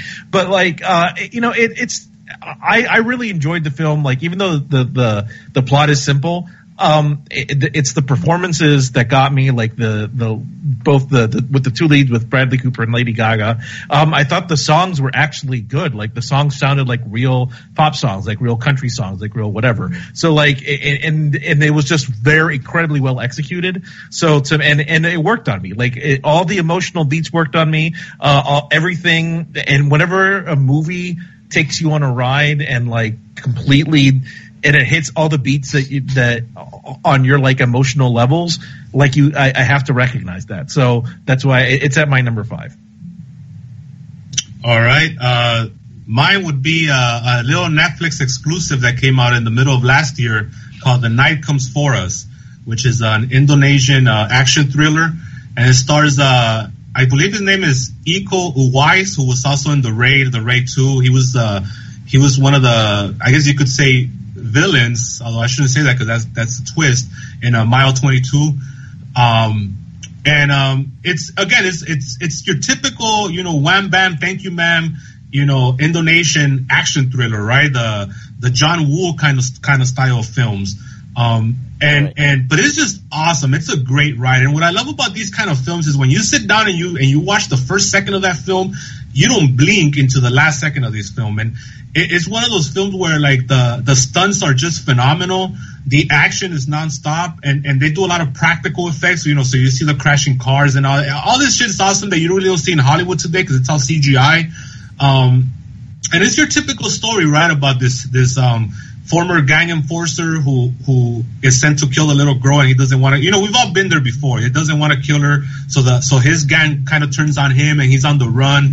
But just one of the that what separates these films from from like a like a you know run of the mill action movie is the character development, and that's very important. Um, so that's what separates this from like a Jason Statham kind of film where it's just like or something like Triple Nine. Yeah, yeah. we talk about for like an hour. But that one was trying to get too cute for itself, and it ended up backfiring. And just a lot of the character development and how and how how they how they take their time in getting to know these people and their conflicts and then the payoffs, you know, and then the they build villains, and then the it's like the kung fu game. All these films are essentially the game Kung Fu from Nintendo. Um, you know, you go from one level to the next level, or or, or Game of Death by with Bruce Lee. I mean, it's just essentially what that's what it is. But it's just the way it was shot, the way the, the characters, the action. Um, it was great, and and Iko Uwais has a lot of charisma. You know, again, he was in the raid for the people that don't know. He was the lead character there, um, and he's actually getting more and more American gigs. Good for him. Um, so this is this is my number eight, and is yeah we're in eight. Yeah, uh, so that was uh, this is it right here. So it's on it's on Netflix right now. People should check it out. Yes, the, yes, it's a Netflix film, so definitely. The night comes for us. Um, and I noticed that uh, Adolfo, you talked about a Star is Born, but they didn't give your number, actual number. Oh yeah, sorry about that. um, my number eight, uh, I was just because we were talking about Star is Born, so I just picked it up there. Uh, my number eight is actually Hereditary. Um, Hereditary, I think, is uh, one of the best uh, horror movies of the last year. I, I, really loved everything. I think Toni Collette was fucking robbed by not getting That's a right. a uh, best actress nomination. Uh, just kind of like every year, genre movies tend to like not make it. I mean, we saw a little bit of it with Black Panther, but for the most except, part, except genre, for Silence, except for Silence of the Lambs, and then they're just upgraded because they, their big ego won't allow them to say that's a horror movie. Right, exactly. Um, but it, it, genre movies don't usually get you know uh, much recognition, but it's a fucking crime that Toni Collette did not get an Oscar nomination for this film because she was amazing in this film. Um, but uh, it was uh, it's a, it's a kind of horror movie that we're seeing now a little bit more nowadays, where it's it's not about the jump scares. It's more about like the feeling of dread that you get the whole way through. And I know a lot of people have some issues with the ending. I don't. I think the ending works for me. I think it's creepy and fucked up and weird, and I just, yes. like the rest of the movie. I love that movie. Uh, and um, I think everything on the, on this movie works from the cinematography to the acting performances. You know, a lot of you know I, am focusing a lot on Toni Collette, but Gabriel Byrne was really good in here, and the and the two kids um, who I don't really know their names off the top of my head, but uh, they were really good, especially the little girl uh, who's super creepy throughout the throughout the well throughout her running time in the film. Uh, it has one of the probably the best kind of turning points in a movie I've seen all year. Uh, I'm not going to say it here because I don't want to give it away don't for those who, no, who no, haven't no, seen it. But but everyone in the theater literally went when it happened, and it was fantastic. Um, but yeah, I love this movie. Uh, I think it was uh, a, a horror like masterpiece. Okay. Um, Hereditary for me is my number three, so I'll just say my little piece about it right now. Um, I actually got to see this at an advanced screening at Alamo Drafthouse, which I believe talked about on Adolfo's uh, Essential Films at some point in 2018. But um, yeah, just an amazing experience. great crowd as well. And yes, that same scene you're talking about, Adolfo, like everybody just flipped their shit and started clapping right after that because of the scare it gave them. Like, you know, horror fans, you love a good scare. So like when something scares you the way that particular part of Hereditary does, you just, you clap at it because it's just, you know, it did its job in an amazing way. Um, and then just everything from the story to the character development, especially, and Toni Collette's performance, oh my god, just piece de resistance right there. Amazing. She was absolutely robbed of the recognition she deserved. Um, and then, yeah, I'm still talking about that ending because I still don't quite understand it. um, but it's like I feel like I had to do like some additional research, like the demons that were involved in that, to kind of like maybe understand it a little better. But I'm still like sitting here like I really don't know still what happened at the end. But that's what's great about it because it invites rewatches, and that's you know I think one of the great uh, things that a great movie can do is it invites rewatches so you can discover things all over again. Um, so yeah, my number three, you know, enough said, is Hereditary. Just an amazing. Uh, uh, just just to real quick, if you think that ending was confusing, uh, you haven't seen the Suspiria remake, have you? I have because. The, oh, because oh that because that ending is not... really fucked up. You're like, what the fuck is going on? I, now, don't get me wrong. I love the Suspiria remake, but I, I, I, was sitting there wondering, like, all right, what the fuck is happening now? so, uh, yeah. But anyway, I this is I watched. I, I bought the Blu-ray the week it came out, and I this is me my my second viewing, and I'm sitting there again like I still don't fucking get it. but uh, I'm hoping with time, like maybe I'll, I'll, be able to maybe appreciate it a little more. But I'm still after two viewings, I'm still like, uh, I'm, I'm, not following you. But all right. okay, so Hereditary is in my my number five of the year. So let me go ahead and say, um, uh, I've seen it. I've seen it four times, and uh, you're right. After the now, I know now I know what's going on, and it all makes complete sense I'm not going to talk about it here because we don't want to spoil it for the people. But um, no, once you understand what's going on, it's an even better film because everything that precedes it, like the film is essentially one big puzzle box. And the what the filmmaker did here so brilliantly was that he, like you said, he allowed he, he's giving you the opportunity to rewatch it and rewatch it and start connecting and connecting and connecting, and then you get the big payoff, and it's a very rewarding payoff and it all goes all the way back to the first scene of the movie, which is excellent. Um, yes. And so the the I, I compare this film to The Witch because it's it's you get that sense of dread from the entire fucking two hour runtime there's a there's a sense of dread. And when you do that properly in a movie theater filled with with people watching it like that energy kind of resonates with you because everybody else is tense so you kind of get tense as you're watching the movie. And it's a good theatrical experience in that sense.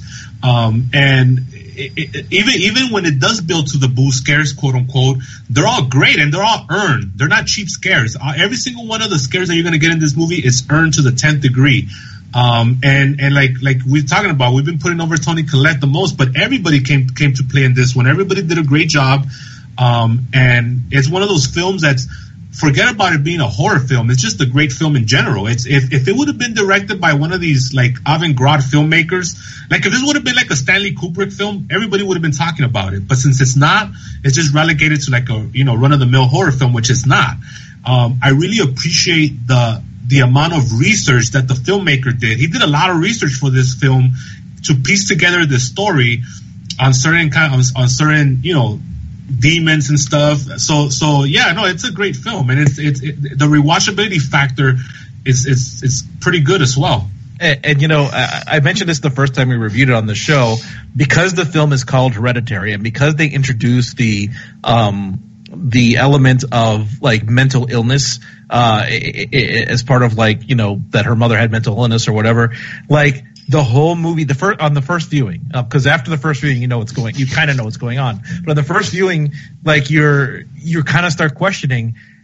Is this actually happening, or is she just having a mental breakdown? Uh, because the because of all that stuff that they introduce ahead of time in the movie, and that really, on the first time watch, that really uh, like is satisfying. Yeah, it's it's a it's a good red herring. It's a great red herring that he put in there. And I know he probably didn't have nothing to do with the trailer because that's usually marketing that takes care of that. But um, but you're right. We went in there with certain expectations, and then it's not till like uh, the midpoint where you're starting to where I came to ex- not even the midpoint, maybe the third act where you're like, okay, the the whole mental health thing might not be the main focus here. So then you kind of recalibrate yourself and then you just go on for the ride. And I think that's one of the reasons why we leave the theater so confused with the, with this movie because there was another route that I think we all were expecting it to take, and that's not the route that it took. So by the time we kind of you know settled into what was really going on, the movie was over, and like what the fuck. So it does take about two to three viewings to really understand what's going on, and and again that's good because that means people are gonna buy the Blu-ray or, or, or on digital, and that's more money in this guy's pocket. So good for him. That's right. You know, and like you guys alluded to, also like the trailer kind of gave a completely different like you know synopsis as to what we were expecting for the movie. And then when you go into this, it's like, whoa, like this is not how I. It's because it, marketing departments know? just hear horror movie and they they only know how to make one kind of horror movie trailer, right? So they they try to pick out like the scary moments that they see in the, in the movie and they just edit to that, and like it does it never works out. Like that's why that's why people who are like kind of jump scare horror movie fans didn't like this movie. They walked out of like, oh, the movie sucked, or like it's same kind of like they walked out of The Witch that way. You know what I mean? Like because they didn't understand that it's not that kind of horror movie, and uh, it, because marketing just doesn't know how to marketing does not know how to handle movies like this. Yeah, but if you uh, if you want to talk sub- subverting expectations, this movie did it right, unlike Rian Johnson. so. but, but also another thing too is that um, one of the big topics of conversation right now is it's is that the, the whole the whole aspect of trailers because a lot of these marketing departments they'll they'll give away entire plot points. Like I think right now the Pet Sematary trailer is causing a big uproar because there is a spoiler in that film. Yeah, they totally spoil it. They spoil the movie. Regardless of whether you've seen the original or not, that's not important. The fact is that there is a big spoiler in the in the and so okay, that's fine.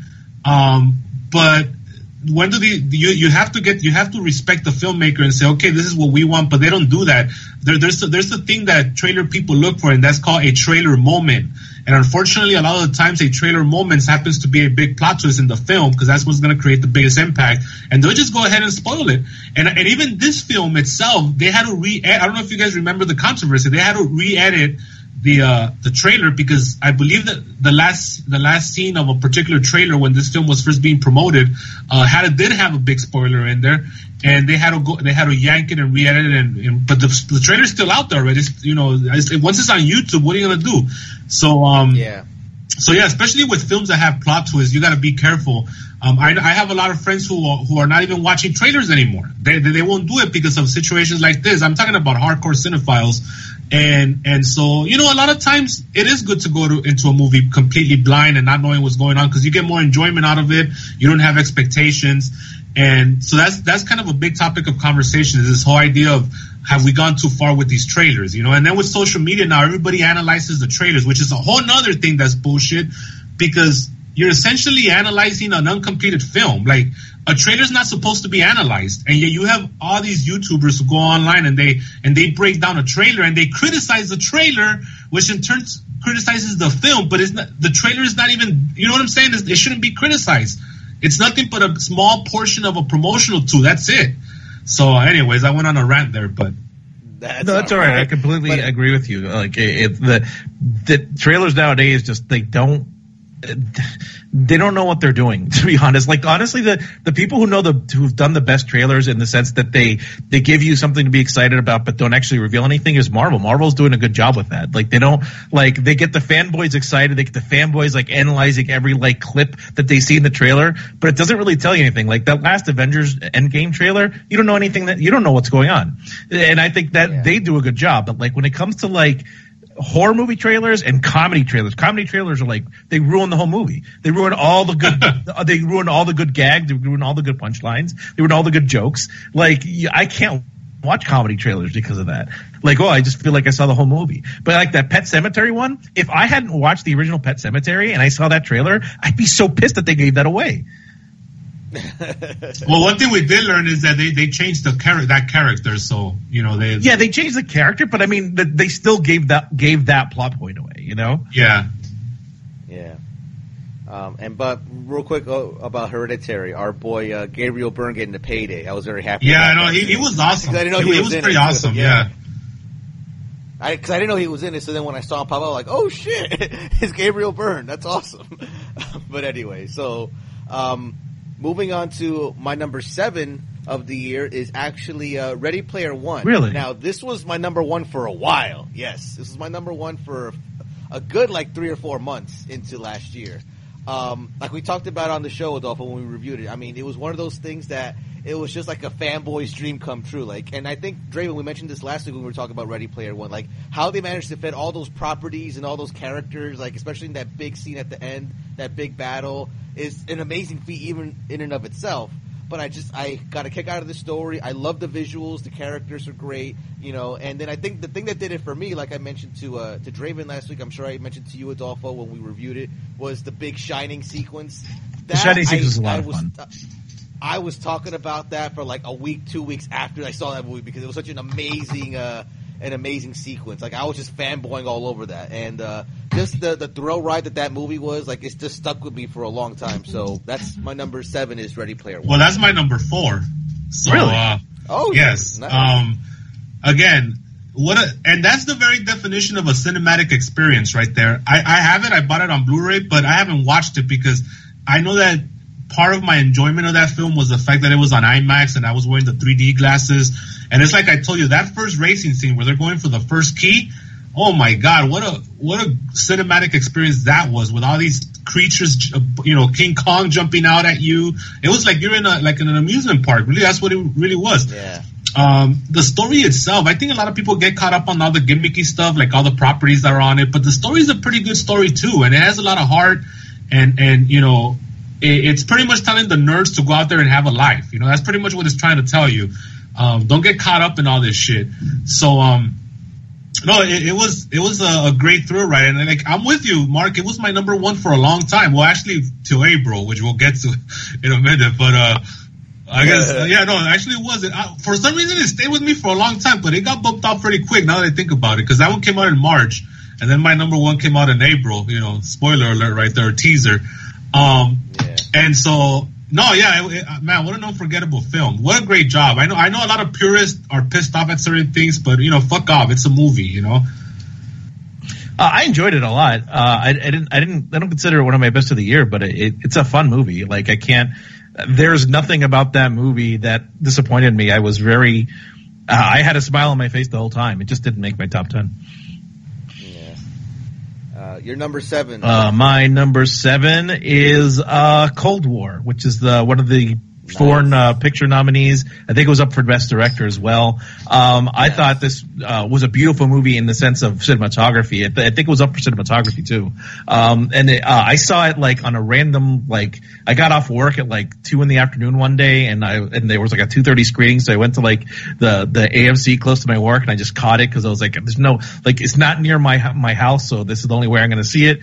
So I had no, I had no idea. This is like the best way to watch a movie because I had literally no idea what it was about. I had zero idea what it was about. I just knew it was a foreign language nominee and a best director nominee. So I went in there just completely cold, no, no pun intended. Uh, and, uh, that's the best way I think to, to have a movie experience is not knowing anything. And I, I really enjoyed this film. I thought it was a really excellent kind of, uh, love story, uh, and drama, like kind of with this kind of political thing with, with Poland and like the, the, the communist state and everything like that. And, and uh, I thought the two leads were excellent. I'm not going to even pretend to pronounce their names because they're way out of my, uh, my, uh, but I, but mostly like the beau- the film is beautiful to look at. It's, it's different because it's, um, it's shot in like four by three, not 16 by nine, which is interesting. Um, but also the, like the cinematography, I'm a sucker for black and white film in general, especially like now, like in 2018 when you don't have to shoot in black and white. And uh, so like when people do that, um, it just, you know, I'm always gonna like get hooked in by that. Um, this director uh, also did a movie a couple years ago called Ida, which I think won the best foreign picture for film like a few years ago as well. Um, and that was also an excellent film. So um, this uh, again, I can't pronounce the guy, the director's name, um, but yeah, I, I thought this was a great, uh, a great film, and you know, really different from a lot of the other films I have on my list. You know, before seeing that movie, I didn't understand why Pavel. I'm just gonna say his first name. Why Pavel was up for best director. After seeing this movie, bro, like I get it. Like talk about going through 15 years of a love story in like 80 minutes, bro, and it works. Like I was telling Draven last week, it, it works. Like you think like, oh, that's that's way too short. No, with the right guy behind the camera and the right people, you know, getting the story together, like he made it work, and it was great. you, you followed everything, and and it, it was just it was awesome. and he really makes you feel for the characters because there there's a point at the end I'd say in the last like 15, 20 minutes uh, after he comes back, uh, and like they put him in like prison. And I'm not gonna, I'm not Yeah. trying to spoil anything, but basically he shows what what they did to his hand. You're like, oh shit, like, and he was a piano player, and you just feel so bad for him. But yeah, it's uh, it, it- I I really love that film. All right, so I'm next. Yes, number seven. That would be Searching. I would have put Searching as my number seven. Oh, I think that's a Danny Geekdom's favorite Oh, of year. No, this was a great film. Um, again, one of those films you see. You, I didn't expect nothing when I sat down in the theater to watch this film because it's like, you know, they, they were doing the gimmick where everything takes place from like the social media and you know they, they what was that horror movie? There's a couple horror. Was it Unfriended? Yeah, they they tried that gimmick and it gets pretty annoying after a while. But not here, man. The way they did it here was just phenomenal because you know it, it was actual like the, like that was the character. The, the the whole social media gimmicky thing was an actual character in the movie, which I appreciated. And um, also, um, John Cho's performance was great. I mean, that was he really, really did a great job. I think he got um, an Independent Spirit Award for that as the best male lead. Oh, really? Uh, yeah, and and it was a great film. It has so many twists and turns, and the whole idea of the film. I'm not going to spoil it because it's it's really one of the films that people should watch without really knowing anything about it.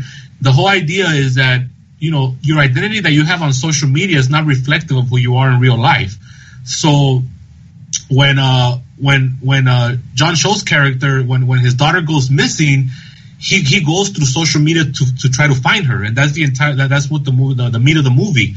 And from there, it just takes you on this crazy roller coaster ride full of twists and turns, and really is carried by John Cho's performance. Because if it wasn't for his performance, you would you know you wouldn't believe anything that's going on, and you know it, it, it really has a, a a nice ending. I really enjoyed the ending.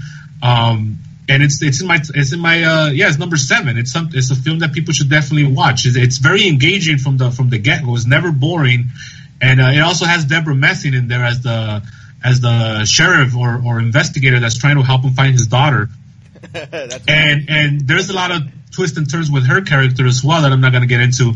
So yeah, no, check it out. Check it out for sure. It really surprised me, and it's. Uh, I'm glad that it did good because it really brought a lot of attention uh, to the to the filmmaker and, and to John Cho, and and it, it's really is a good script. I think this is a sleeper of the year in my eyes. Yeah, that's what I heard, and it was on my list of things to watch before the end of the year, like before I made like my year ends best of list, and I just never got to it. But I, I heard nothing but good. I actually bought it on uh, on on demand to watch, and just haven't gotten to it yet. But I've heard many good things about it. Yeah, I definitely got to check that out too. That one and Destroyer, I heard like really good things about, and they're just sitting on my my watch list. Like I got to see this at some point, but I'm definitely gonna try to check that out soon. Great film, I'm, I've heard. Um, so number six. So for me, number six was Avengers: Infinity War.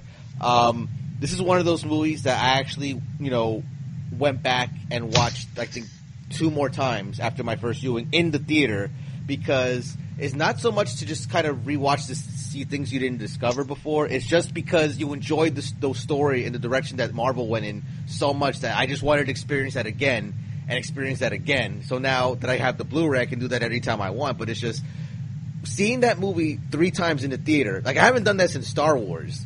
Uh, I think Force Awakens, and just being able to just kind of take in, you know, what ten years of Marvel Studios films has just built up to. Like this just crescendoed into such an, an amazing, like you know, popcorn movie that you know it was something that just stayed with me for the longest time. I mean, like I said, I physically went and paid for two additional trips to see that movie because it just sits with you like long after it's done. So.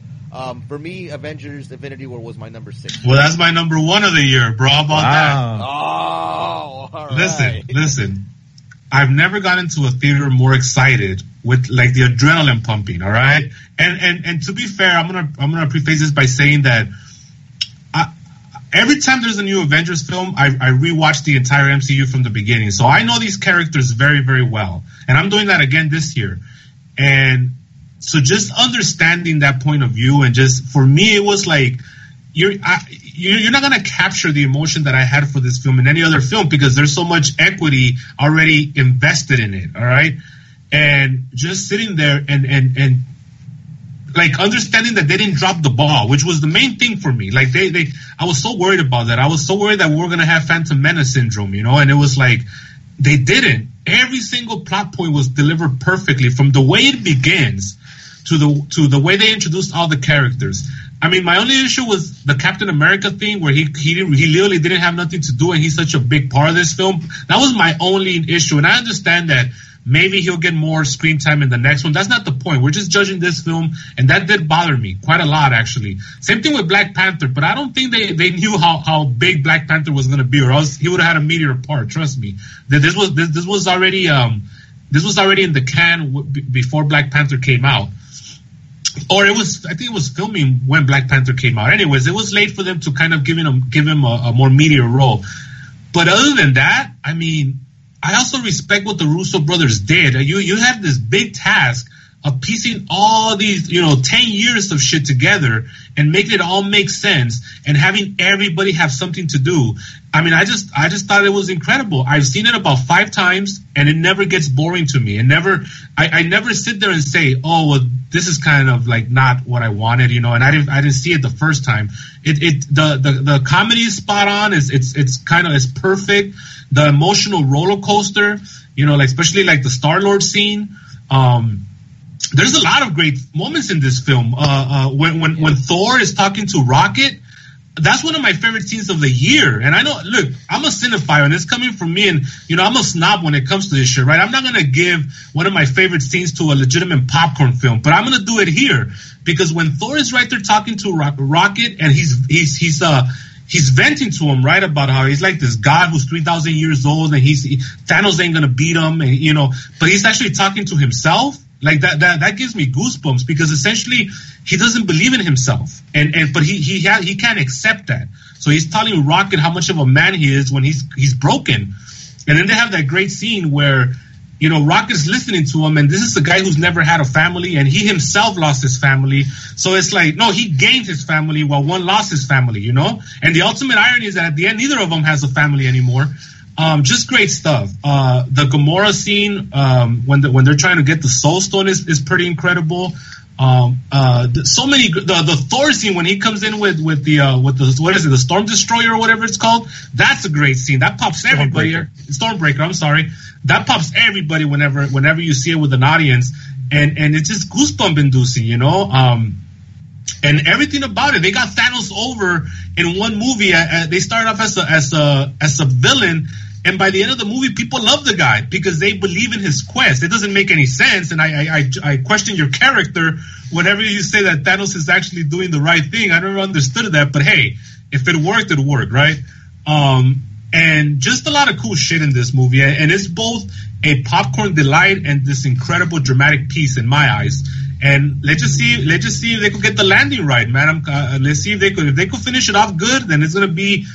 This will never be duplicated in the history of cinema. I'll go, I'll go as far as to say that you, are never gonna see another ten years of great cinematic experience.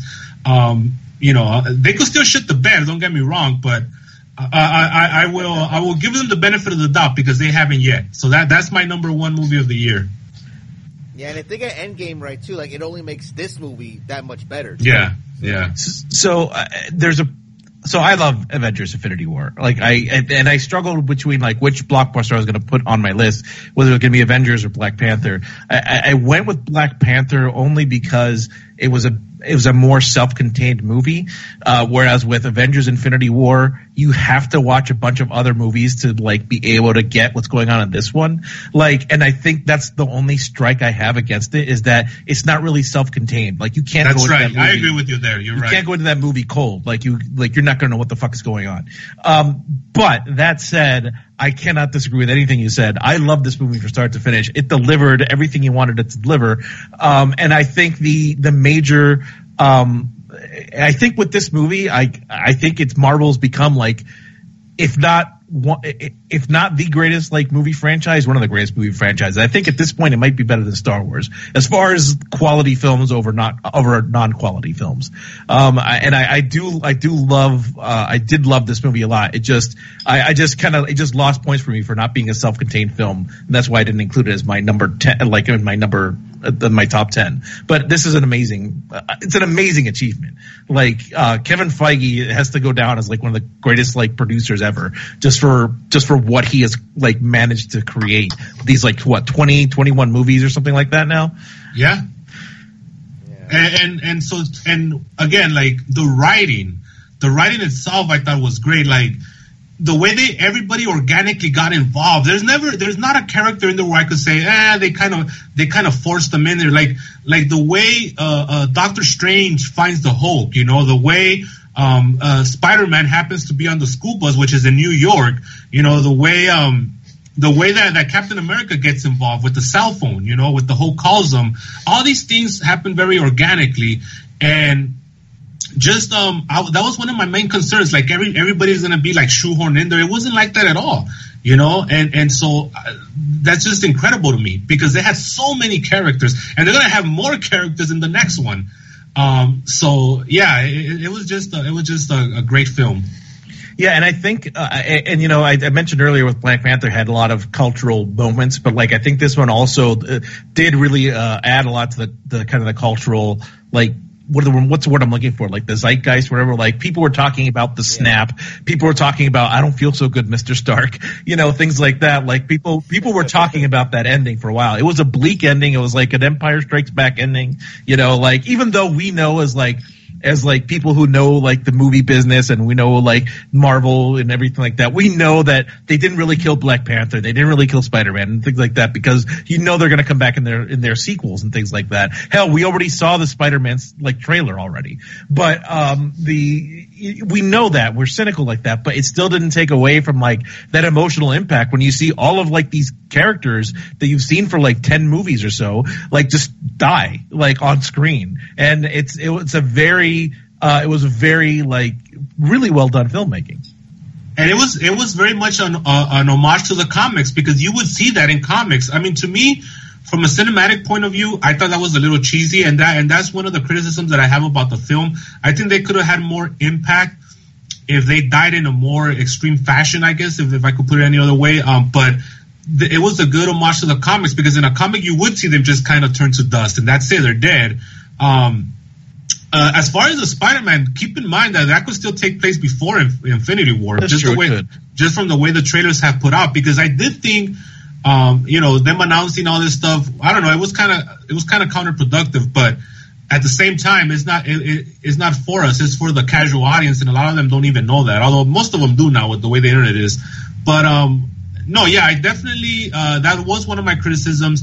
Another thing that too is that you could it's very obvious that James Gunn is the only one that could write for the for for the Guardians because um who who was it was it um Christopher Markus and Stephen McFeely wrote this film right? Because they they've been doing they've been working with the Russo but you could tell the you could tell the difference between them writing for the Guardians and and um and James Gunn writing for the Guardians. It was very obvious especially in the way um, Star Lord was he James Gunn really protects that character, and he wasn't really protected here. And I'm not even talking about you know the big emotional moment because that's just that's just storytelling. I'm just talking about the way the character uh, carried himself and the way he talked. You could tell it was it was coming through another voice. Um, but other than that, it, no. Again, it, it, was a great film, and, and I, I'm I'm just harping on this because is my number one, so I have to talk about all this. Um, and and there's nothing else to be said. For the I, for for the one person that hasn't watched it, what are you waiting for? It's on Netflix. Go watch it. Yeah.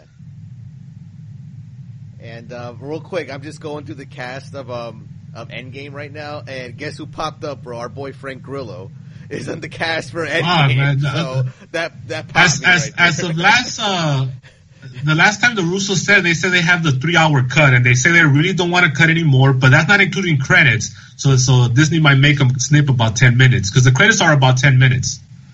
Yeah, I mean, a lot of I wonder, I do, I do wonder because like a lot of people are theorizing that it's that it's a time travel story. So I wonder if it, it goes back to like Civil War or Winter Soldier or something. Is why we're seeing Frank Grillo. Okay, so check it out. Part of okay, when it comes to time travel, you're either gonna shit the bed or you're probably gonna shit the bed. There's very few time travel movies that actually get it right. Terminator, Back to the Future. Those, those are the few that are classics. But the thing about time travel is that you run the risk of getting like really cheesy. All right, and also. Um, there's not only time travel elements, there's also like quantum realm traveling and stuff, and that worries me. And um, but it, but uh, with that said, it would be cool as this final homage to the to the 10 years of the MCU, if they do go back to a lot of these films' old sets, I would mark out for that big time. Just as a way to give them the final curtain call, you know, because I already know there's a scene in, in from New York from Avengers One that's been out there for a long time. But if they do other sets from different films, I think I would get a kick out of that, and and and we'll see. But I don't want to get my hopes up too much, man, because I'm just I am kind of worried about this, and and they did give out the the the Hawkeye spoiler in the trailer, which really surprised me. That would have got Yeah. a big pop. I mean, I knew it was coming because like uh, I knew that they were going to do because the because he's in what what they call Ronin gear. Like he's a character. He turned him he, in the comics. He turned into a character called Ronin, which is basically that outfit. And like as soon as I saw that outfit, it's like oh, it's Hawkeye. And then they but they didn't actually think they were going to like reveal him, but they did. I'm just worried about this because I do go with my brother to see these films, and and if Captain America or Iron Man die, which is the rumor, I don't know if I'm gonna be able to hold back on that. I think there's gonna be a tear or two coming out just Well- because I'm so invested in these characters. Well, Chris Evans at one point like said, "Hey, I just wrapped on like he tweeted something like I wrapped on an uh, Endgame and it's been great to be this character, blah blah blah." And then like he had to like walk it back because it sounded like he was saying goodbye to the character, and everyone because everyone was like, "Whoa, are you dying?" And he's like, "Whoa, I just meant you know this time it was great working with people, blah blah blah." So like we'll see. Like so I think he may have blown blown a spoiler there. And also, so so let- let's talk a little bit about some of the things that I'm looking forward to that I know are going to get big pops in the theater. First of all, the Hulk coming back, you know that's going to get a huge pop because they really build that up. I think uh, Captain America and Iron Man kind of uh, ironing out their differences, no pun intended. You know, they're that's going to get a big pop because they they still have that thread lingering where they they kind of don't see eye to eye. Um, I think the final battle, if they if they find a way to get everybody, because they we didn't get that in the in in, in uh, Infinity War, if they get everybody involved, that's gonna be a sight to behold right there. Um, and so yeah, there's all kinds of cool stuff happening. The only thing is that Thanos is essentially by himself now, so I wonder if they're gonna introduce like new secondary baddies to kind of help him out a little bit. Um, That's possible. uh, so so yeah, so all these things are gonna are gonna just there's a lot there's a lot of beats that they're gonna deliver that people have been waiting for that I think are gonna get big pops in the theater.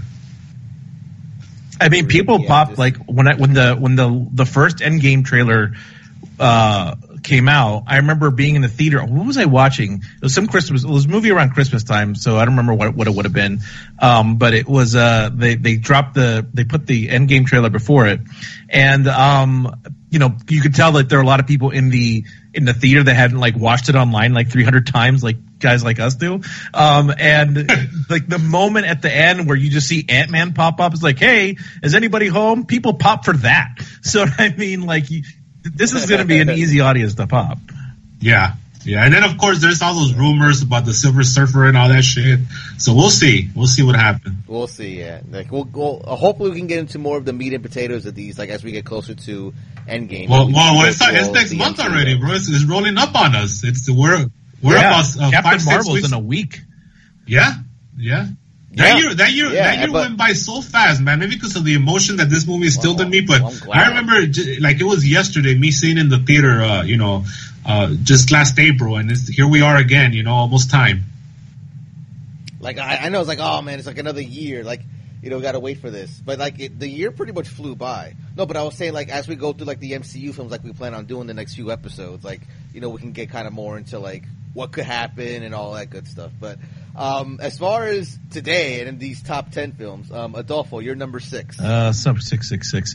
Oh, speaking of Marvel, uh, my number six is Spider Man to the Spider Verse. Um, I love this movie. I, I, there's not really much more I could say. I just thought it was a very well written uh, animated film. I thought it was the best animated film of the year. I'm glad it got the Oscar.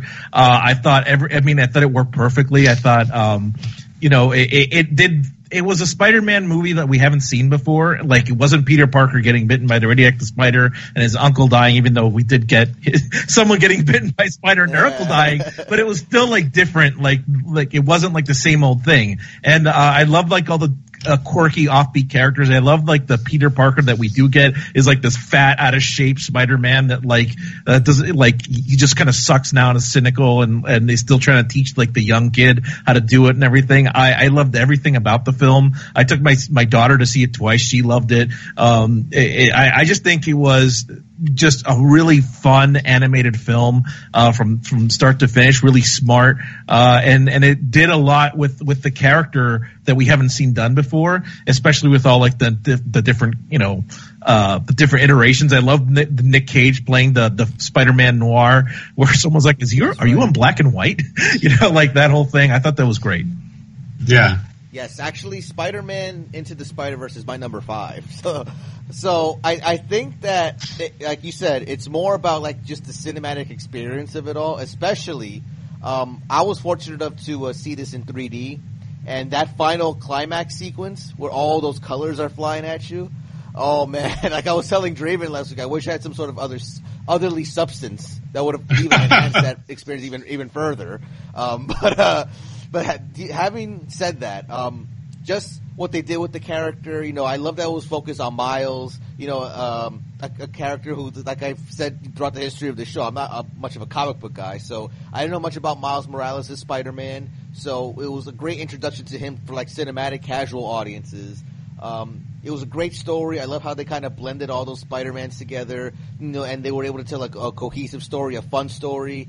And you know, I just got to I mean, it was more the visuals that I really got a kick out yeah, of. You know? It looked I mean, like a comic book, which I really loved. It absolutely, absolutely, looked like a comic book, and it kind of blended like that traditional animation with like the like the CG animation. And the kid that did this thing, like where it's like I said, looks like a comic book. It looks like you're you're like seeing like like hand drawn things and one of my favorite kind of things like a lot of it was like regular cg animation but like made to look like 2d animation um, but what one of my favorite little uh, things about it is that the Spider Ham character was traditionally yes. drawn for the movie and just kind of pasted into the film uh, because they wanted to give him the most cartoony look, which I think is hilarious that they did that. So he's like he's traditionally animated where everything else isn't, and I think that's pretty fun.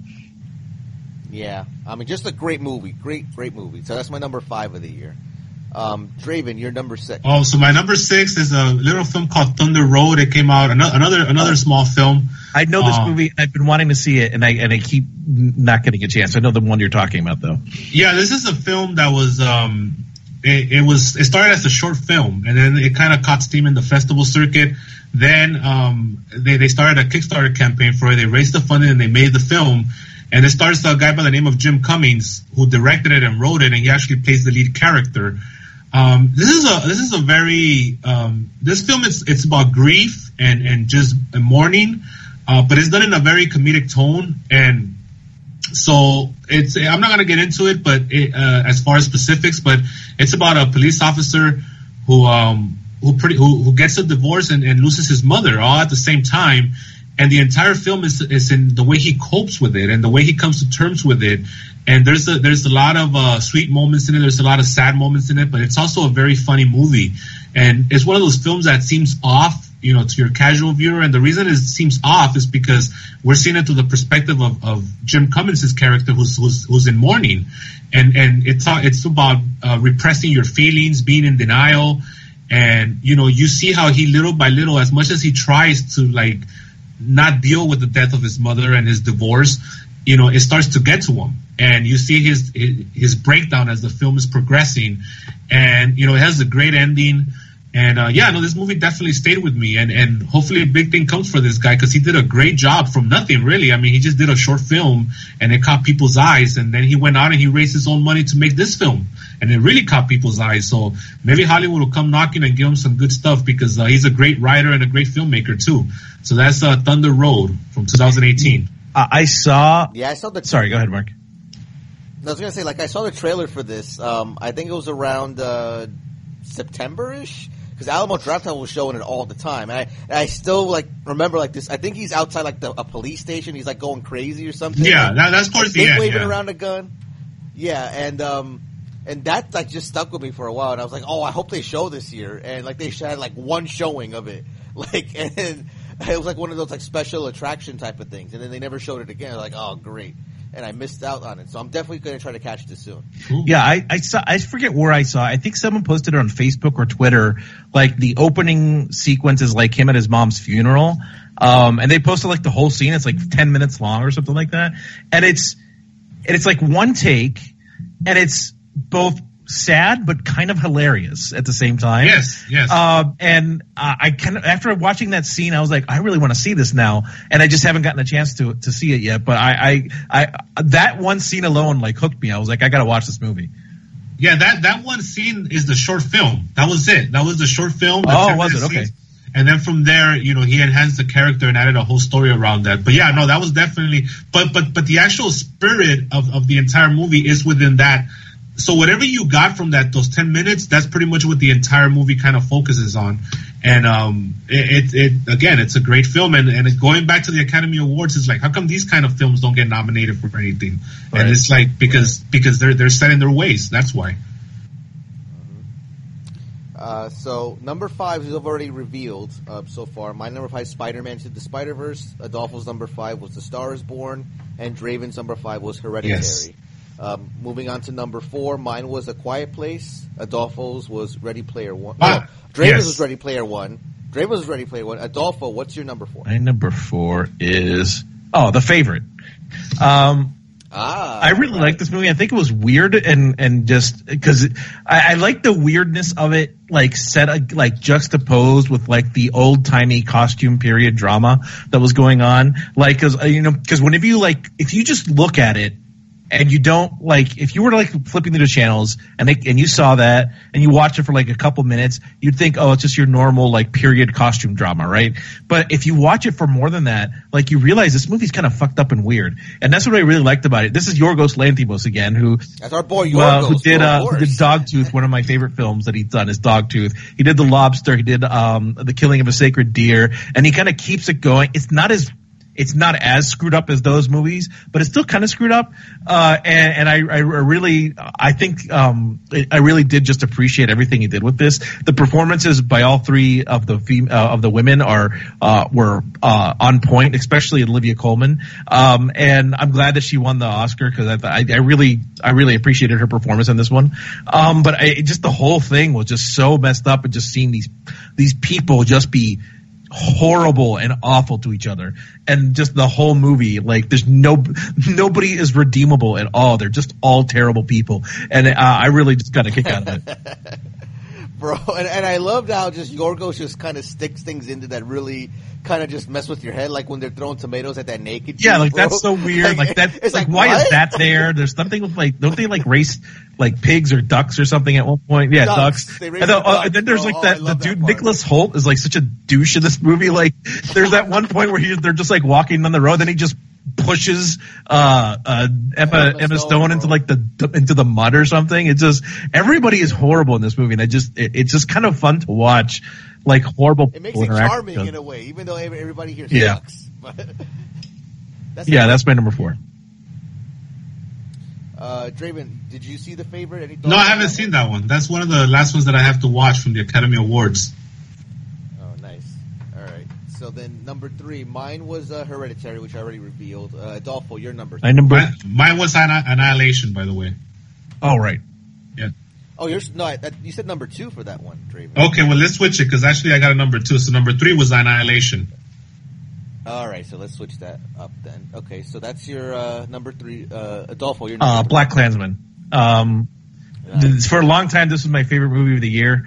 Um, I, I think this is Spike Spike Lee has not been on top of his game for a while, I think, and I think this is like him coming back. Like this is him finally all right, this is the Spike Lee I like. This is the one that has is like finally doing something good. Because like there's a period there like where he was just not. I don't know. There was just nothing. Like he did 25th Hour, which was good. I liked Inside Man, which is good. But I feel like anything after Inside Man wasn't great. I can't think of a great movie he did. And then this is like him finally coming back to like this is the Spike Lee I like. So, um, you know, we talked a lot about this on our show, or uh, you know, when it came out. Um, I think every you know, all the leads were really good in this. I like the story behind it. I thought it was funny. Um, um, and it was just really resonant with like you know the politics of what's going on today and everything. Um, I, I, if I was Spike Lee, I'd be pretty pissed off. I lost a Green Book too, uh, all things considered. But uh, yeah, but yeah, yeah, this is my number three. BlacKkKlansman. Well, with uh, the revelation of Draven's number three being Annihilation, I can reveal my number two is also Black Panther. um, like, uh, like I said, um, like I said when we reviewed it, Adolfo, it's one of those uh, movies that like it just kind of leaves you kind of stunned. Not so much at like the content is how when you really think about it, how little has changed in the world, which is kind of sad. Um, I revealed also on that episode that pretty much just like when I saw a, when I saw Twelve Years a Slave all those years ago, it was like everybody just kind of stood up and like left in silence, like it was like a freaking funeral. It was one of those. It's one of the most like surreal things I've ever really experienced as a moviegoer. Like when shit like that happens, and it hasn't happened since Twelve Years a Slave for me. But to see that happen again, it was just like whoa. It's just like you have to take all that in, and it takes so like you can't even like really. It's one of those things where you can't really even talk to like you know your buddy or the person next to you. You kind of just get up, you start walking out, and like it just lingers with you, it just sits with you, you know, the entire time. You're just kind of trying to make sense of it all. But then when you finally realize, oh wait that's still happening today. That when I just watched at the end there, that just happened like a year ago, you know, and it's just, it just kind of, it's a very like, um, very sad film when you think about it that way. But as far as the story goes, the story was, I like how the story kind of views like serious and comedic elements to it that kind of blend. I guess Spike is pretty good at that, so that it just made the story work even more. You know, um, John David Washington was great. Uh, Kylo Ren, Adam Driver was great too. Uh, our boy uh, Topher Grace as David Duke, bro. That was a nice little cameo he did. I mean, it was pretty much a cameo. He was only in it for like about ten no, minutes. I, I wouldn't consider but, uh, a cameo. He was in there for a bit. I mean, it just felt like it was a short part for him. But I guess maybe, yeah, maybe it was a Especially towards the end, it really becomes about the, that relationship, so he's in it way more. Yeah, but it was it was a great overall. It was like just a, a great experience, emotional, you know, entertaining experience, and you know, it just it was my number one for a long time until my number one kind of started making the rounds. So, uh, but yeah, my number two is BlacKkKlansman. Yeah, there was a point, man. Again, this is a very taboo subject for a lot of people still, and when you watch it with an audience, it, it could get pretty uncomfortable, but it's also quite an experience because. Um, you know, I was watching it. I was with a predominantly uh, African American crowd. So there's a couple scenes in the movie, especially at the end, with uh, you know when they're outside and the cops come or whatever, where they started, the people started getting angry, bro. And I was like, oh shit. Um, and then when the movie ended with the with the montage, that's what it got. It got really uncomfortable. Like I was like, fuck. And it's like you know going to our house uh, cinemas and seeing th- these kind of films that are not made for the for the casual audience, I'm kind of used to that, but it's not. It's just kind of weird because you, you do feed off of that vibe when people are uncomfortable, you know. Um, and so so, but it, it, it was a great film. I really enjoyed it, and it was it was uh, it's in my honorable mentions. Um, it, it, it definitely deserves all, all the accolades it got. But uh, Adolfo, you're number two. My number two is Roma. Uh, Roma, I thought was this movie screwed me up, man. First of all, like it was a beautiful looking film. I mean, the cinematography was on point with this. Like uh, I, I said, my favorite cinematography was Cold War, but like number two is probably Roma right behind it. I mean, the movie had me in like the first five minutes with just like her just washing the fucking floor, and I was like, I don't know why, yeah. but this is like mesmerizing. like her just washing the floor. Um, like the whole movie was just like really. It took its time. It was a little slow. I'm not gonna lie, but once you get into like the meat of it it. Once like you know you get it, I don't want to reveal too much, but once you get to like the what ends up happening to her, and then like the you know it's she gets involved in she's like in the middle of that freaking riot in the middle of the movie, and then at the very end with her on the beach, I was like I couldn't. That was rough to watch, man. That was a rough moment. Whenever she's at the beach and she says what she says. Again, I don't want to spoil it for anybody who hasn't seen it. If you want to watch it, it's on it's on Netflix. Um, it's one of the movies that Steven Spielberg probably hates, but um, but but it's on Netflix right now. Um, and it's a beautiful movie, both in like its actual style and like uh, aesthetics, and also like uh, in content as well. Uh, I thought the uh, Yalitza uh, uh, Yalitza Aparicio, I think is her name, uh, was really good for a first time actress. Um, and you know, she had me pretty much. She was really captivating, even for like for someone who's never acted before. I was really impressed with with everything she did. But that was my number two. And I'm glad you brought that up. Um, that's my number one. And I'm not going to get too much into it because I know Draven and I did have a good conversation about Roma on the last episode, but I will say, kind of to reiterate again, is one of those things where, you know, not only did, and again, like we talked to, I talked to Draven last week about like, you know, since he's of Mexican descent, how, how it affected him, like kind of culturally as well. I mean, to me, You know, it was just like the story. It was a beautiful story. The cinematography was amazing. Just um, there's amazing camera work, um, amazing editing too. By uh, I think uh, I think Alfonso edited the movie himself. If I'm not mistaken as well. I know he shot I'll it. double I know he check shot. that, Did he also write it, or he also edited it? Uh, that I gotta double check. I know he definitely shot it himself, but at editing, I think I gotta double check. But if he he did editing too, like that's that's even more amazing. Like he like that's triple threat right there. But like, um, just the way this movie made me feel, like they, how the way like it portrayed the main character, the, the way like the whole family was portrayed as well, just like really sat with me. And it was one of those movies that you know I'm glad I was fortunate enough to probably one of the few people to see it on a big screen in 70 millimeter, probably the way it was meant to be seen by Cuarón when he shot it. Um, and it was just like it it's one of those experiences that I'm never going to forget, like you know, in the recent future, because it was just just a mesmerizing uh, theatrical experience. So that's my number one, Roma. All right, so my number two, this is another Netflix exclusive. It came out in February of two, 2018. It's a film called The Ritual. I don't know if you guys ever got around to watching I've it. heard of it. uh, I haven't seen it. I've heard of it. Yeah. again, going back to films like like uh, Hereditary and um and uh, the the Quiet Place, this is a great atmospheric horror film, but it's also more than that. It's a great uh, drama film. Um, featuring uh, four friends who go into the woods. There you go. That's one of your uh, tropes there. Um, and they're gonna go hang out. But before that, they went through a through a like a trauma together with another friend of theirs. And I'm not gonna get into the trauma because I want people to watch this film. Um, so there's tension already there. And in the woods is when shit starts to go down, and it's very atmospheric. But the entire film, it's about uh, going back to the repressed emotions things I was talking about earlier with with Thunder Road. Is the same thing here. There, there's there's unresolved trauma with the friends. There's uh, lingering resentment with the friends, and that, that that that has to do with the with the traumatic event that just happened. So they happen to run into a cult, and this the, the cult starts fucking with them because they want us they want a sacrifice, and that's about as far as I'll say as far as spoilers. And from then it becomes this like surreal kind of experience.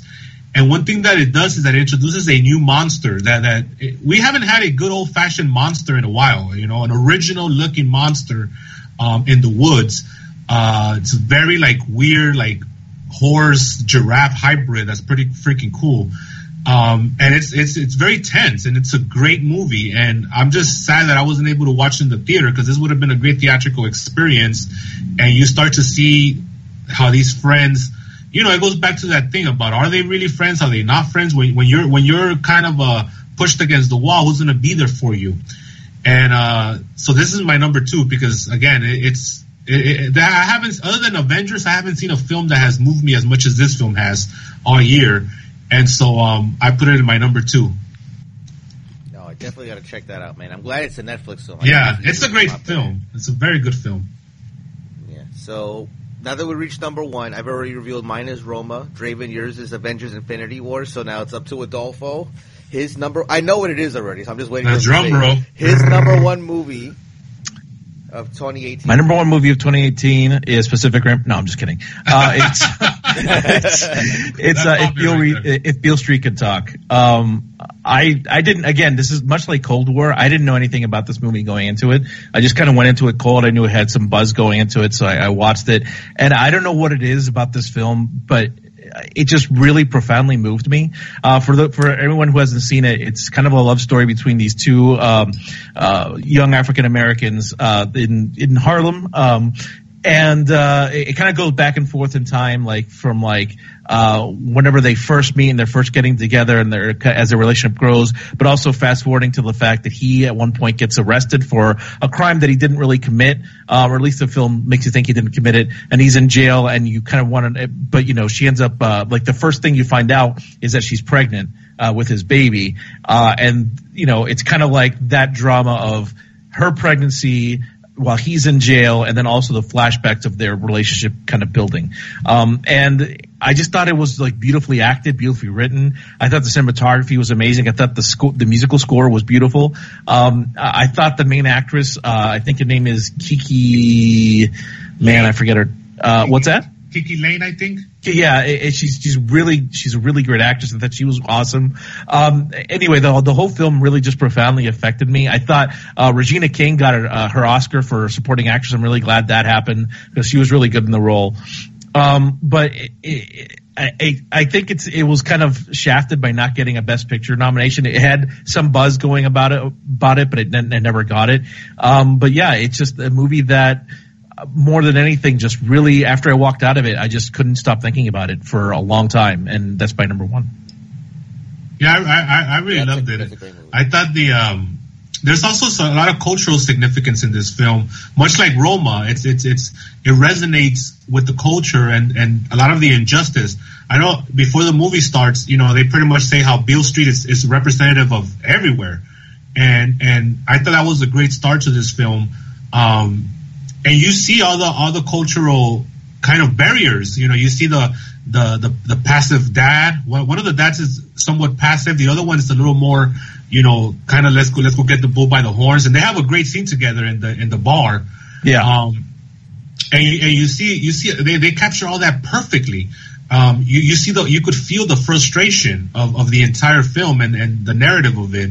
Um, and, you know, the ending's also, the ending reflects the film. That's all I'll say. And, and, and, and it really stayed with me, you know, and, and, um, yeah, it's, it's a great movie. I really, I really enjoyed this movie a lot and I think out of all the films we talked about, uh, this also has probably my favorite like opening. I don't know, 20 minutes or so, 20, 25 minutes where oh, like, yeah, house, where they're in the, the house right? and then she, she tells her family about the pregnancy and then they invite the family of the, of the, of the guy over. And it's just like this sequence of these two families like trying to get along.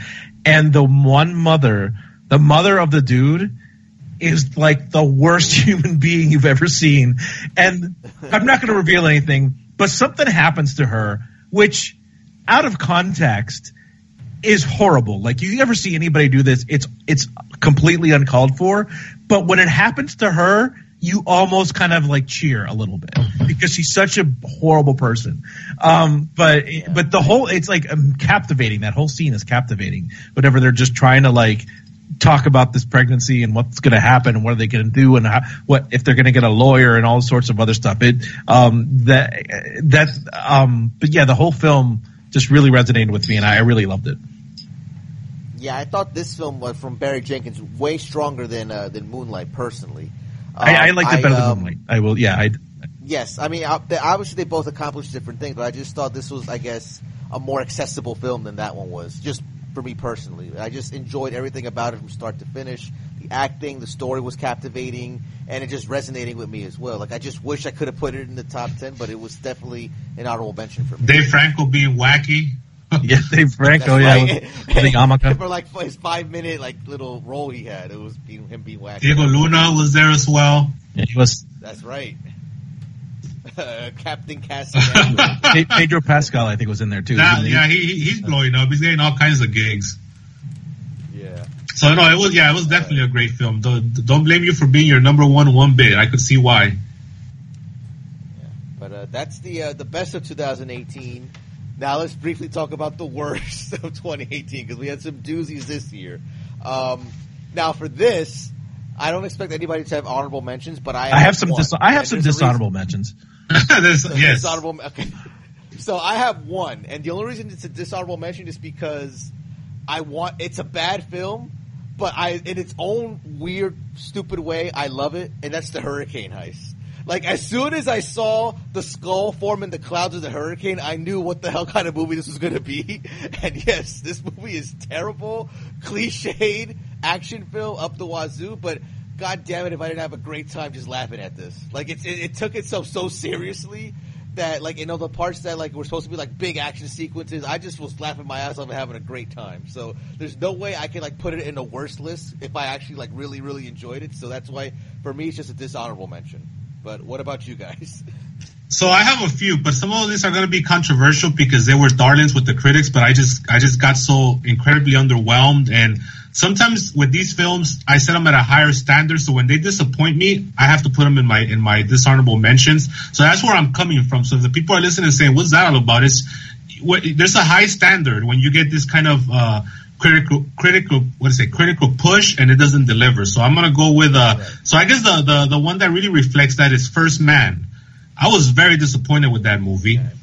Um, that's one of those films really fast. I'm gonna say that there's always all these autobiographical films where, let's be real, the the guy wasn't he didn't live he didn't live that kind of a great life, but they they have to, you know, uh, dramatize it a little bit so it could be a movie.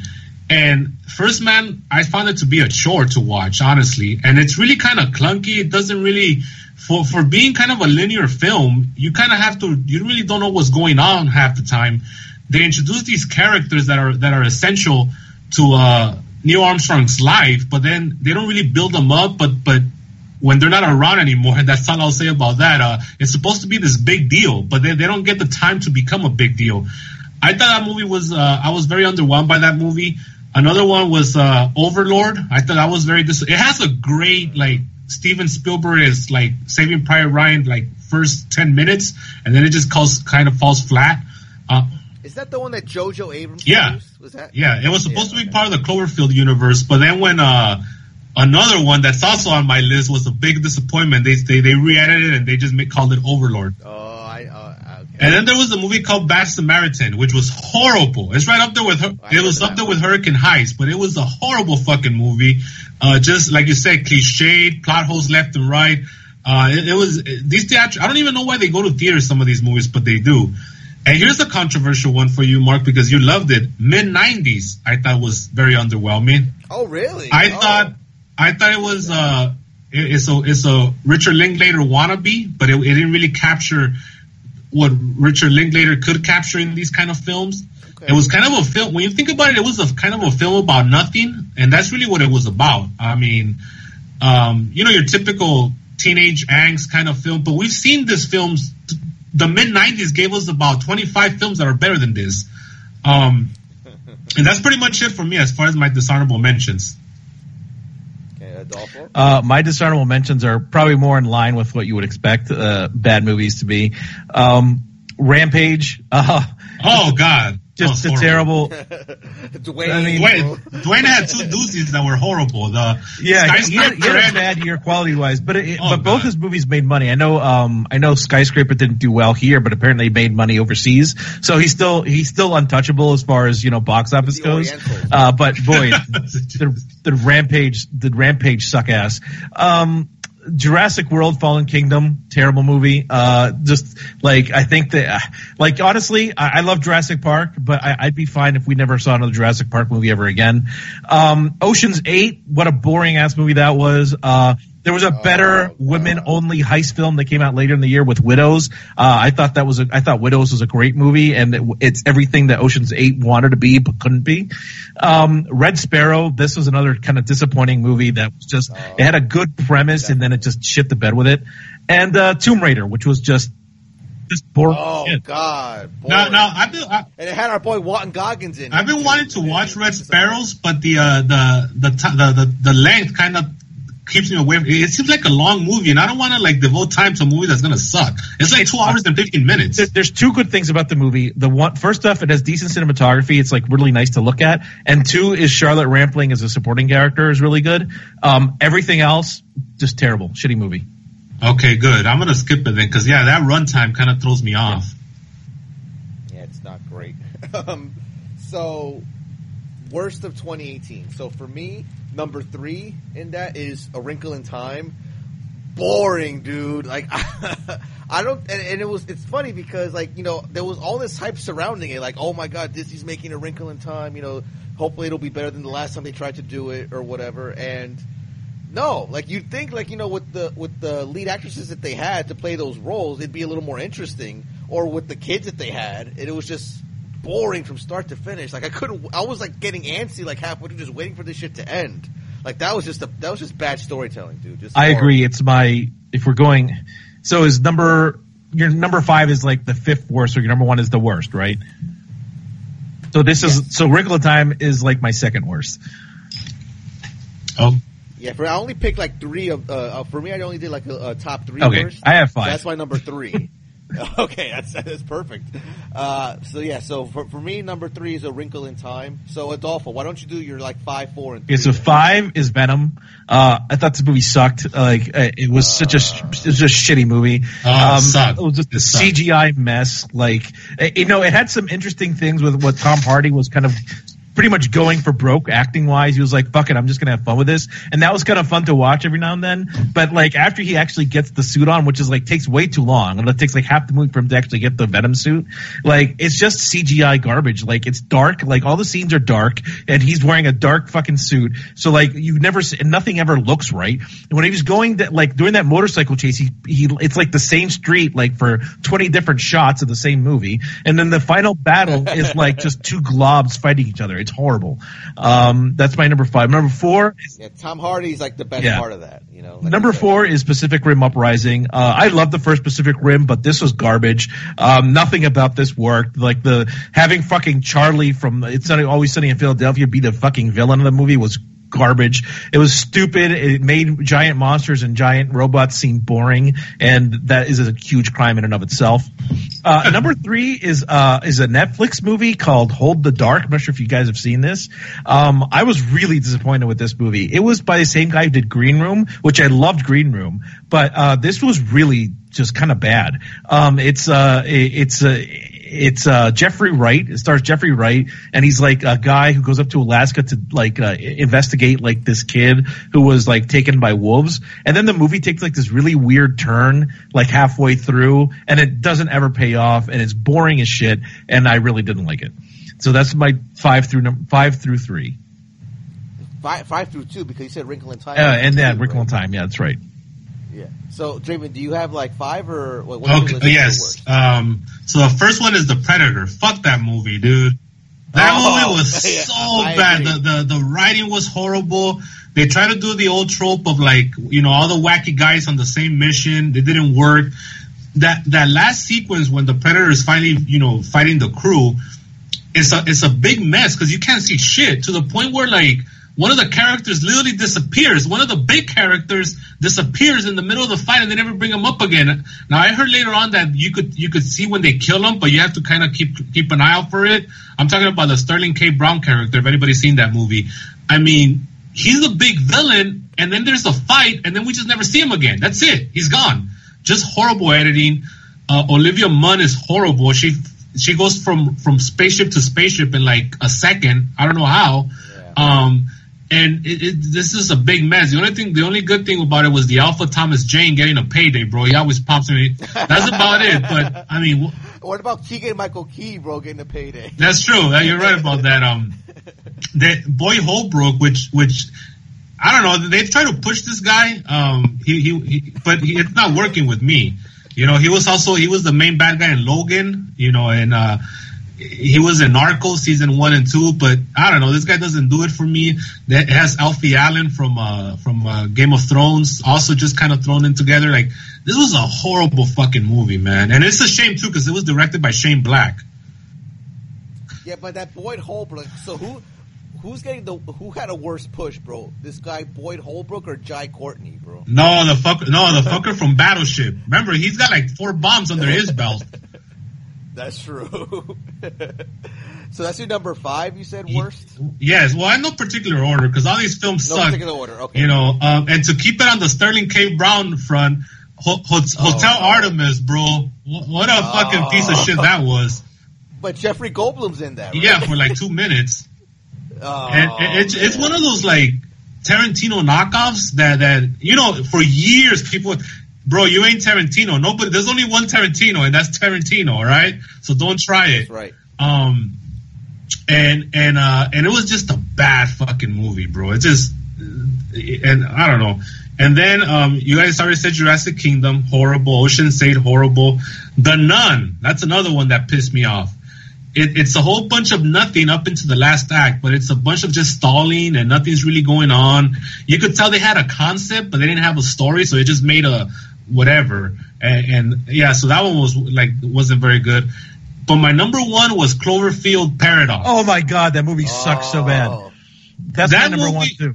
that movie so the big gimmick there was about the, the you know you're watching the super bowl and all of a sudden they put the trailer for cloverfield paradox everybody gets excited and then they get more excited because it's like you don't have to watch it in theaters after the game you can it's, it'll be available that was a good marketing strategy by netflix we gotta give them credit for that but the movie was horrible It's so first of bad. all you could tell this was another movie all right but they they they, they went on and they filmed a couple scenes, kind of connecting it to Cloverfield, and they just put it out there. What this film was about, I'll never know, but it looked interesting, whatever the original film was. But when they pieced it back together to make it a Cloverfield film, it was it, it just didn't make any sense, and it, everything everything was like pigeonholed to like add Cloverfield things to it, and it was just bad. And and the time travel thing didn't make any sense, and it, what a bad film, and, and everybody hated it. So I'm not the only one. Yeah, it was my number one worst movie of the year. I, I, I, I Oh, absolutely, it's so bad, and it, it, it's really disappointing because it has a good premise.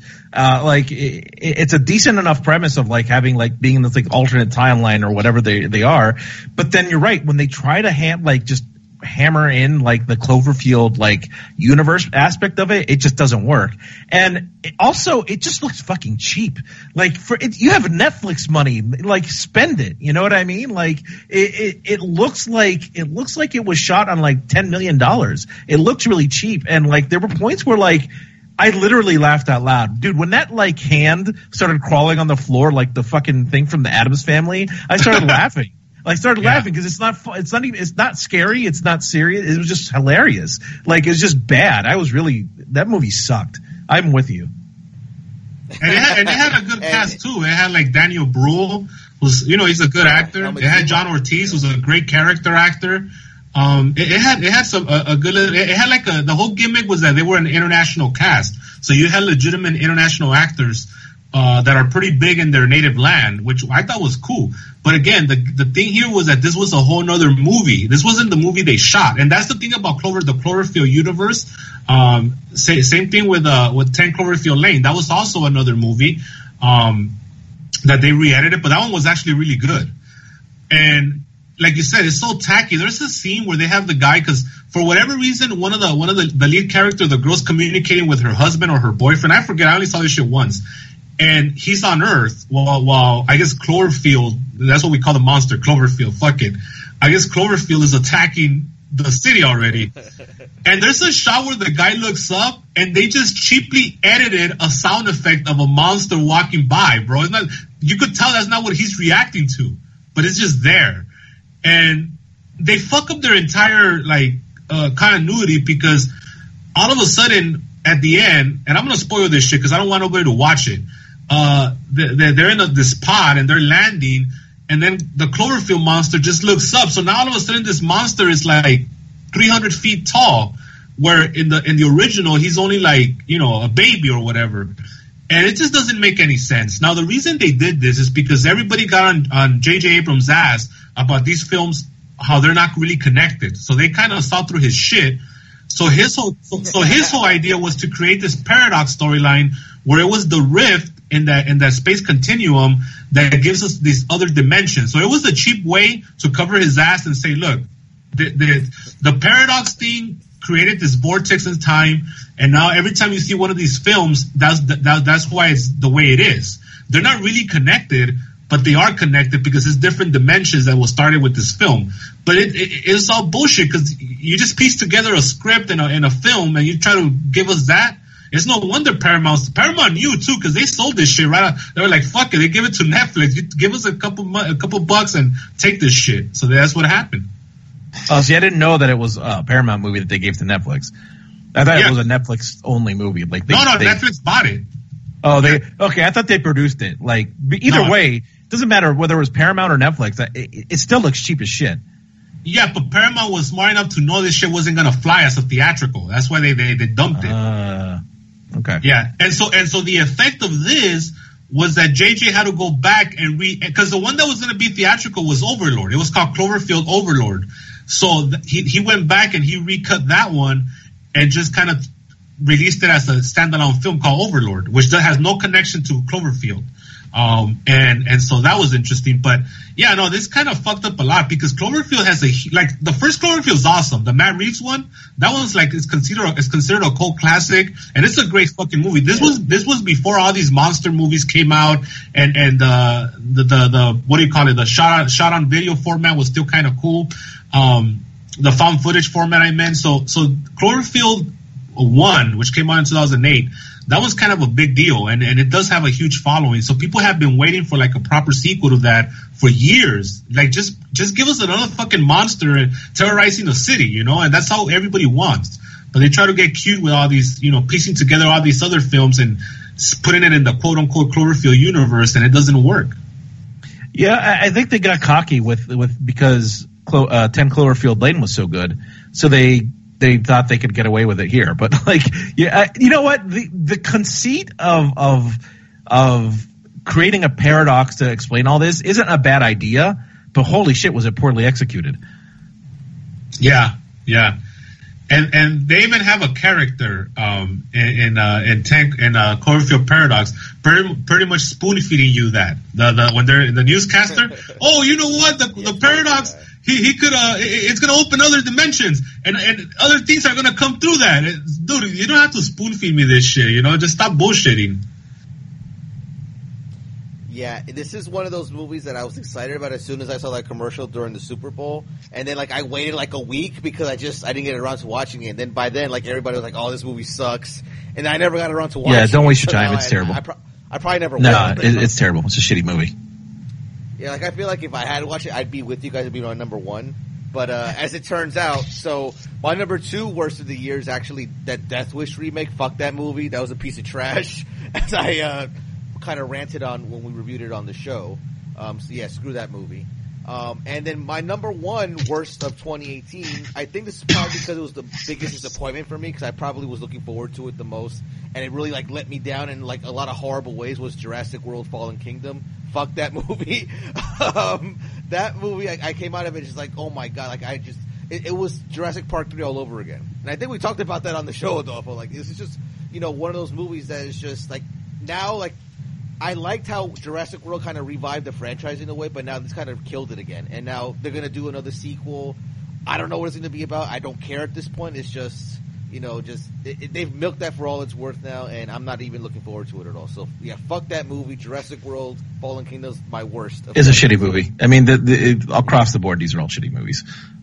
You know, Chris Pratt, he's got to fire his agent, man, because this guy was hot for a, for a while. He was like, he he could have, you know, I feel he just, he, yeah, he didn't, he didn't make the right choices, and now he's kind of like not hot anymore. Like this guy, this guy was the it guy for a very long time. I don't know though, but the Jurassic Kingdom did like make like a billion dollars, so it's not that bad of a choice, right?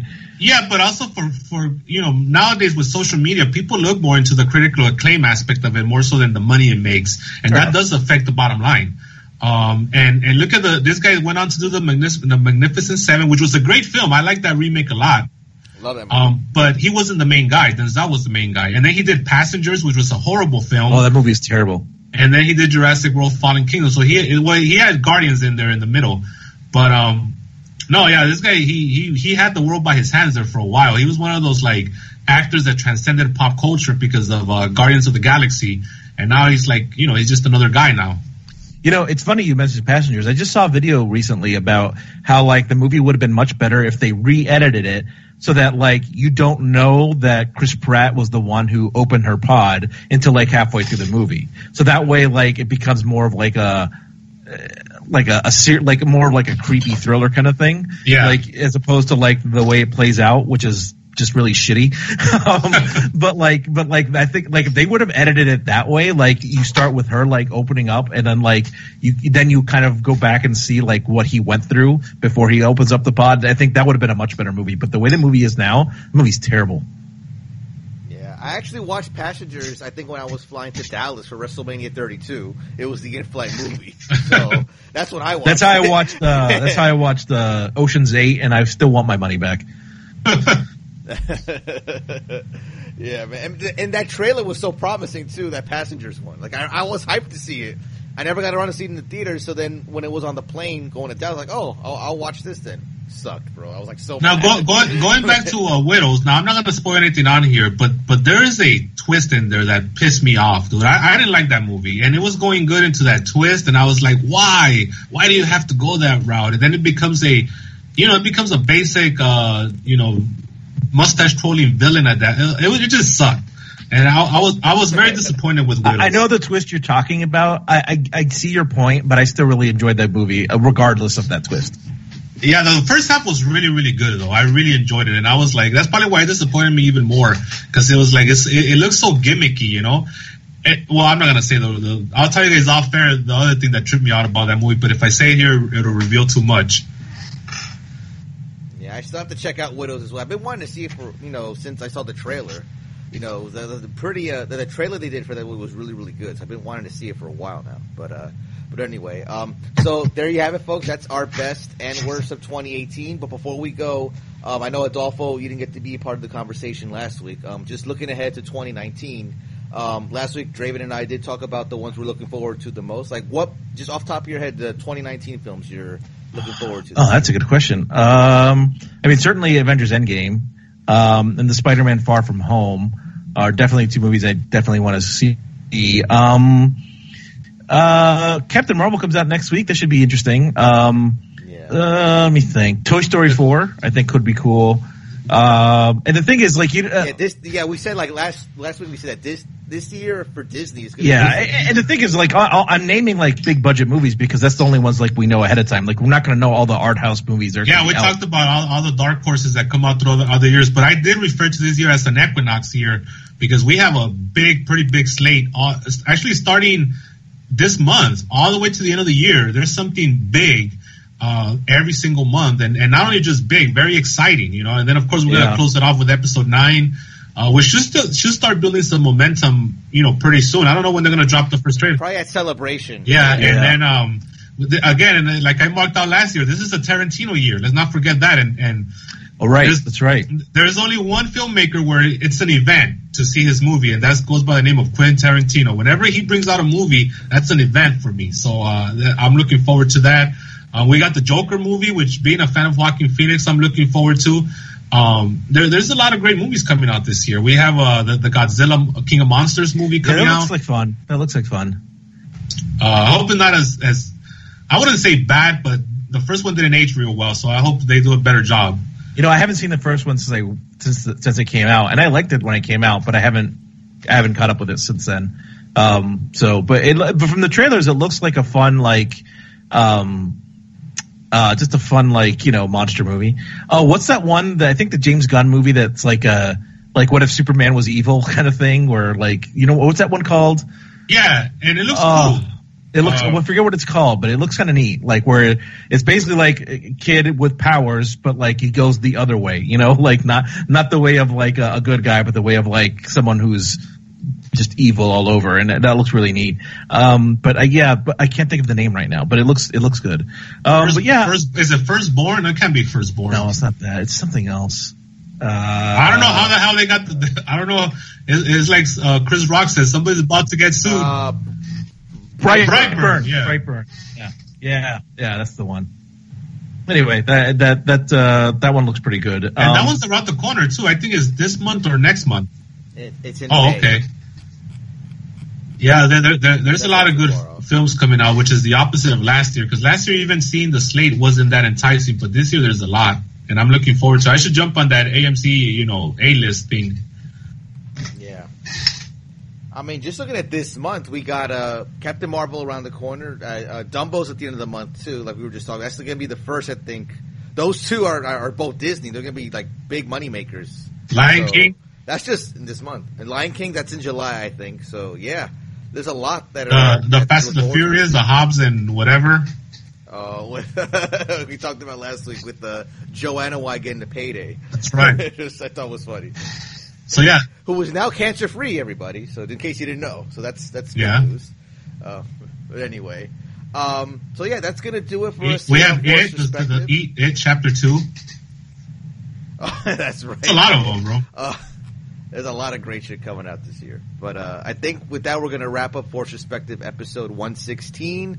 Any questions, comments, feedback, send an email to fpmpodcast at gmail.com can follow the show on Twitter at FP Movie Podcast. You can follow me on Twitter at SportsGuy515. Uh, Adolfo, you can go ahead with your plugs. Uh, EssentialFilmsPodcast.com is the website. The Essential Podcast uh, is the podcast you want to listen to about the classic movies. We just did The Silence of the Lambs, uh, which I, which was, uh, I think, a really fun episode. There's also a bonus features episode where we talk all about Jeff Goldblum. Um, that's also out there. Um, our next episode is going to be 2001: A Space Odyssey, where uh, it's going to be that'll be an interesting conversation because that's a very difficult movie to to analyze.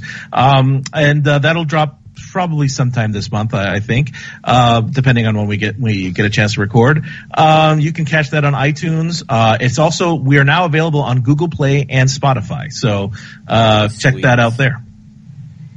Yes, and Draven, the other half of the KLB, what do you got coming? Oh, we don't have anything right now, so I really, I really, uh, not gonna plug anything right now. We'll, we'll come back soon, but uh, as of now, that we don't have nothing. If you want to hear some more archives, you can go to uh, geekdom101.com. We have all of them right there.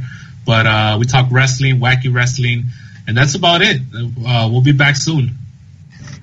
Yeah, and for those of you who aren't KLB fans, I encourage you definitely check out the archives as well as join the Facebook page because that page is hopping lately. They got some good uh some good stuff going on there. So uh, just tell the people where they can join. Uh, you go to the KLB, K Fabulous Lucha Brothers on Facebook. If you type in the KLB, it'll it'll be the first one that comes out as a choice to uh, go on there.